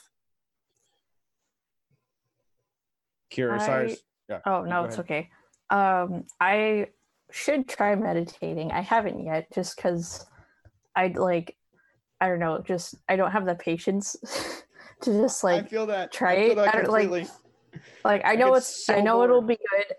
I know it'll be good. I'm just like the thought of it. I'm like, like Makes you nervous. uh, I don't know. Yeah, I, I don't know. It stresses me out, and I'm just, but like I know it's. I just haven't gotten quite into it. I think the closest thing for me though, I found this like deep focus playlist on Spotify where it's a whole bunch of like, like not like whale noises, but like this like a- like it's still music, but it's like this ambient music that kind of like all the songs kind of sound the same. So it like I'll just put it in and that's what kind of gets me into like the hyper focus mode when I'm doing homework. And that's probably the closest thing. Like just finding that music like I find music with lyrics, like my brain will think about the lyrics and then also Yep. all the music parts. And that's just like too much for me. But this one playlist where it's like not ambient noises, but like I don't I don't know what it is. But It's like a soundscape or something like that. yeah, kind of hmm. like that. Well, like because I, having al- that I also do recommend whale sounds. There are some good albums of uh, just whale sounds. I actually, uh, at least with ADHD, I can say this because I've actually done some research on it.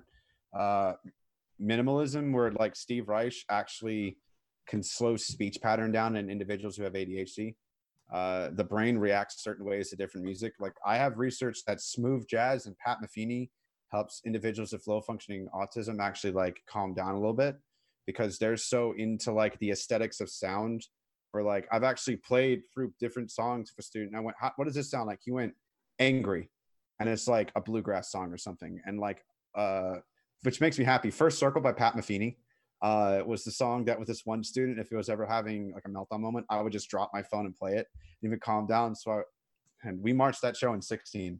So like I gotta, I gotta, I gotta listen to Pat Metheny play my favorite track to help calm him down. Or like music for 18 musicians was something that like me and a student that like if they ever um i have data that like it in me and like 400 individuals it lessens tics slows down speech um and problem solving actually like increases in certain amounts and stuff. And so like it's music is i'm trying to find a way to combine music and sped and like this is also another one of those strategies of like whenever i need to be calm i'll sit there put on steve reich meditate for like two minutes or as long until i get bored basically and then get my heart rate down and get like into it. I just I find it like it just helps with work, and I don't know because yeah, mu- like listening to music in a way is just one of those things. It's the only way I got through college.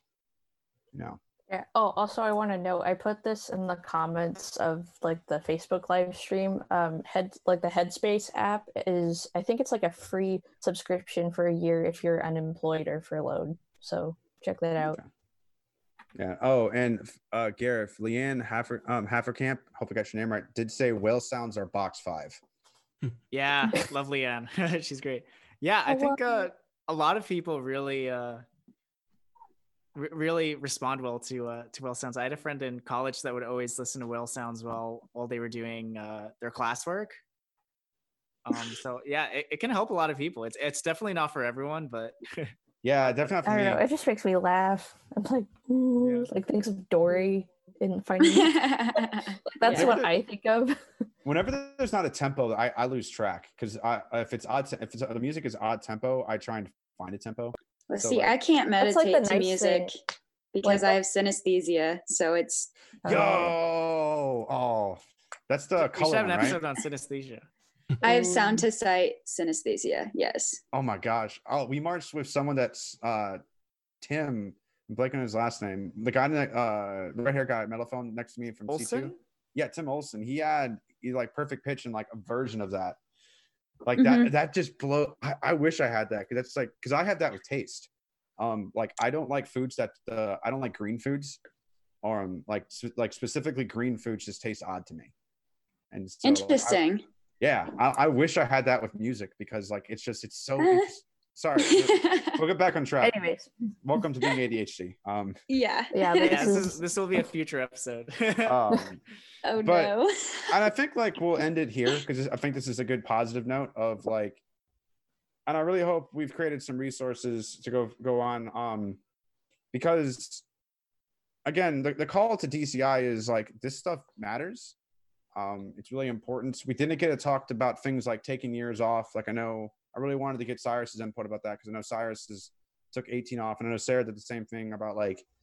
So I guess the, the one message I'll say real quick at the end is like if, and it's also advice I got of like if life gets to be too important, you have minimal years of drum corps but maximum years of living. Do the things that are going to make you healthy to live Mhm. and don't just do it because of band. Um, maybe we'll bring Sarah on. For, we are going to do a part two. We're going to have a professional on here who um, this first conversation was just to kind of wet the palate, get some ideas flowing. And then the next one, Taylor has a friend that we're going to hopefully bring on, and maybe some other folks that like can actually give some of the more scientific what's happening in the head. So and stuff like that of like how maybe we'll have Sarah come on to like tell her story of how like drum corps basically pushed her very far to the edge and so when she came back in 17, it was a whole different person, you know. And I, I've, I've talked to Cyrus a little bit, kind of the same thing of like, we just talked about all the positives. We'll get to the negatives last time. We just didn't feel like we had the authority to say some things and talk about some things because Taylor is highly qualified to talk about this stuff, but only like highly qualified by like she's studied this. Um, she's also very young. I'm qualified because I'm a sped teacher, but I'm also my first year. And so we didn't really feel comfortable talking about some topics. Um, so we're gonna I'm get still into- marching. Like Yeah. I'm small. Yeah, small with an O. Um, so small. so we're gonna we are gonna continue this conversation because it matters it's important listen to your students you know et cetera et cetera um but yeah i don't really have anything else to say about that i guess let's just uh go around for final words um i guess Sarah wants to speak up and then we'll just go down the line. And then we'll end the end the end, uh, the end the call for tonight. So everyone wants to do the first final words. Yeah, I guess first I just wanted to thank our amazing guests for coming on, um, talking about a tough subject. Um, thank you, thank you all so much for coming on. And uh, I guess for anyone listening, uh, if you have a section group chat, you know, just hit it up. Like, ask to have a Zoom call. Um, I'm pretty sure that um, vast majority of, of the section will be uh, really down for that. Um, yeah, check up on your friends. Uh, stay connected in these uh, socially distant times. Uh, I guess for me, uh, not much for me to say except uh, uh, again, uh, Kira, Sarah, Taylor, thank you so much for coming on and uh, showing us your experiences and perspectives. Uh, really means a lot, and I can definitely attest to uh, staying in touch with uh, your old sections, like uh, in, in your section chats, either on Facebook or Zoom. Uh, Honestly, I'm part of two Tuba chats that is still active. The 17 bucks Tuba chat, like literally the legendary i've heard some good things about that line oh yeah, it was an all vet line. Well, almost all vet, nine vets and one rookie, but yeah, it was good. But yeah, like we still talk to this day, sharing, saying the same stupid memes and inside jokes. And I'm still, am literally my 15 tuba chat when I marched surf. Uh, like those people I marched in the section were literally best friends that uh, we hang out that I hang out with all the time, and those connections have definitely helped me over the years. Uh, just with dealing with stuff and going through things. I, c- so yeah, I could definitely attest to, to that. I'm gonna go message my old trats right now. So I'm like, yeah. So while you're doing closing words, I'm literally just gonna take Cyrus's word to heart. I'm gonna message the old C2 Golden chat. um Cyrus, what Cyrus said really like resonated with me. Like Gareth, I'm sure you know the 2016 Color Guard group chat for C2 is still active, and it's literally been four years. Gareth, Gareth is an honorary Color Guard member for that season for other reasons. I'm so glad I'm in that group chat. I think literally, Gareth, I think I'm trying to set up a Zoom. Like we'll get the band back together. Um, but that aside, like I think what keeps. I think what um like yes performing is like amazing and like you know being able to like work hard towards a product is amazing but I think like one of the hallmarks of drum corps are those like true like human connections we have and I think it's important to maintain those and like rely on them and know that like you have your people there for you i guess. So i think that's all i have. Thanks for having me on. It was it was great conversation. Um, I guess I'll go next. Um, I guess I kind of just want to speak uh, in this ending part to like people who have who can really relate to um, this episode of this podcast, um, who have gone through a, a season or postseason with struggling um, a lot with these things. Um, it is not your fault. Um, it is your problem. Yeah, we always have a choice to, you know, try and help ourselves as much as possible. But it is not your fault, no matter how much sometimes the world may try to convince you it is. Um, you deserve your contract just as much as everyone else. Um, you're valued just as much as everyone else.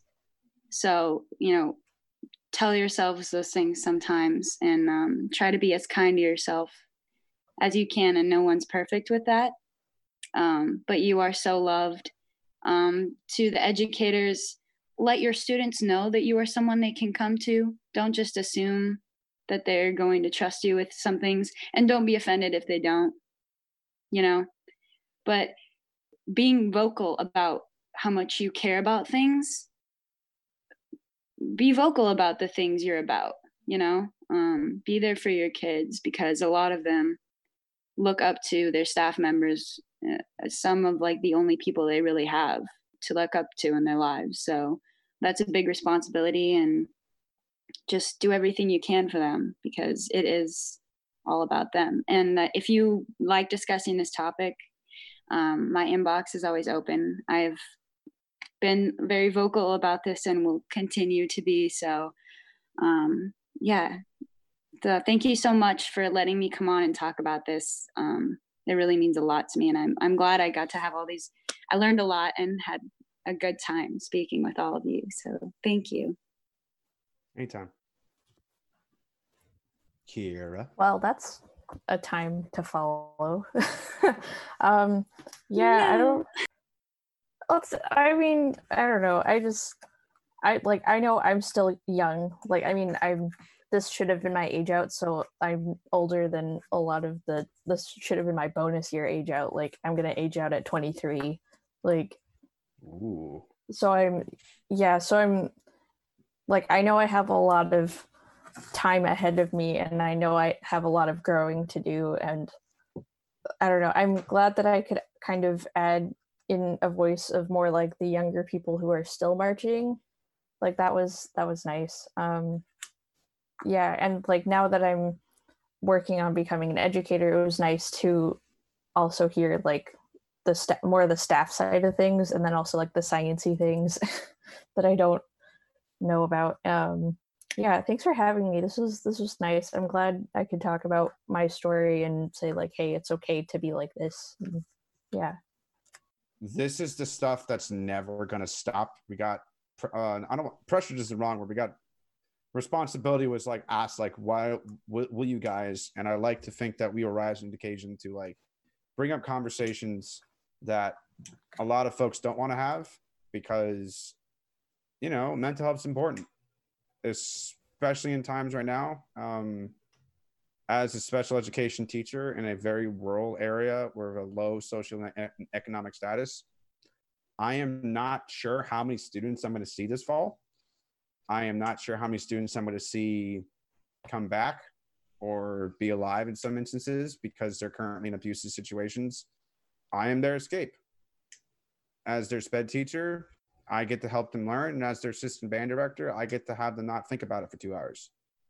And I think we need to remember that that whether we come from abusive households or maybe like mine, where my parents looked at me and said the word divorce is a funny word and we'll never do it.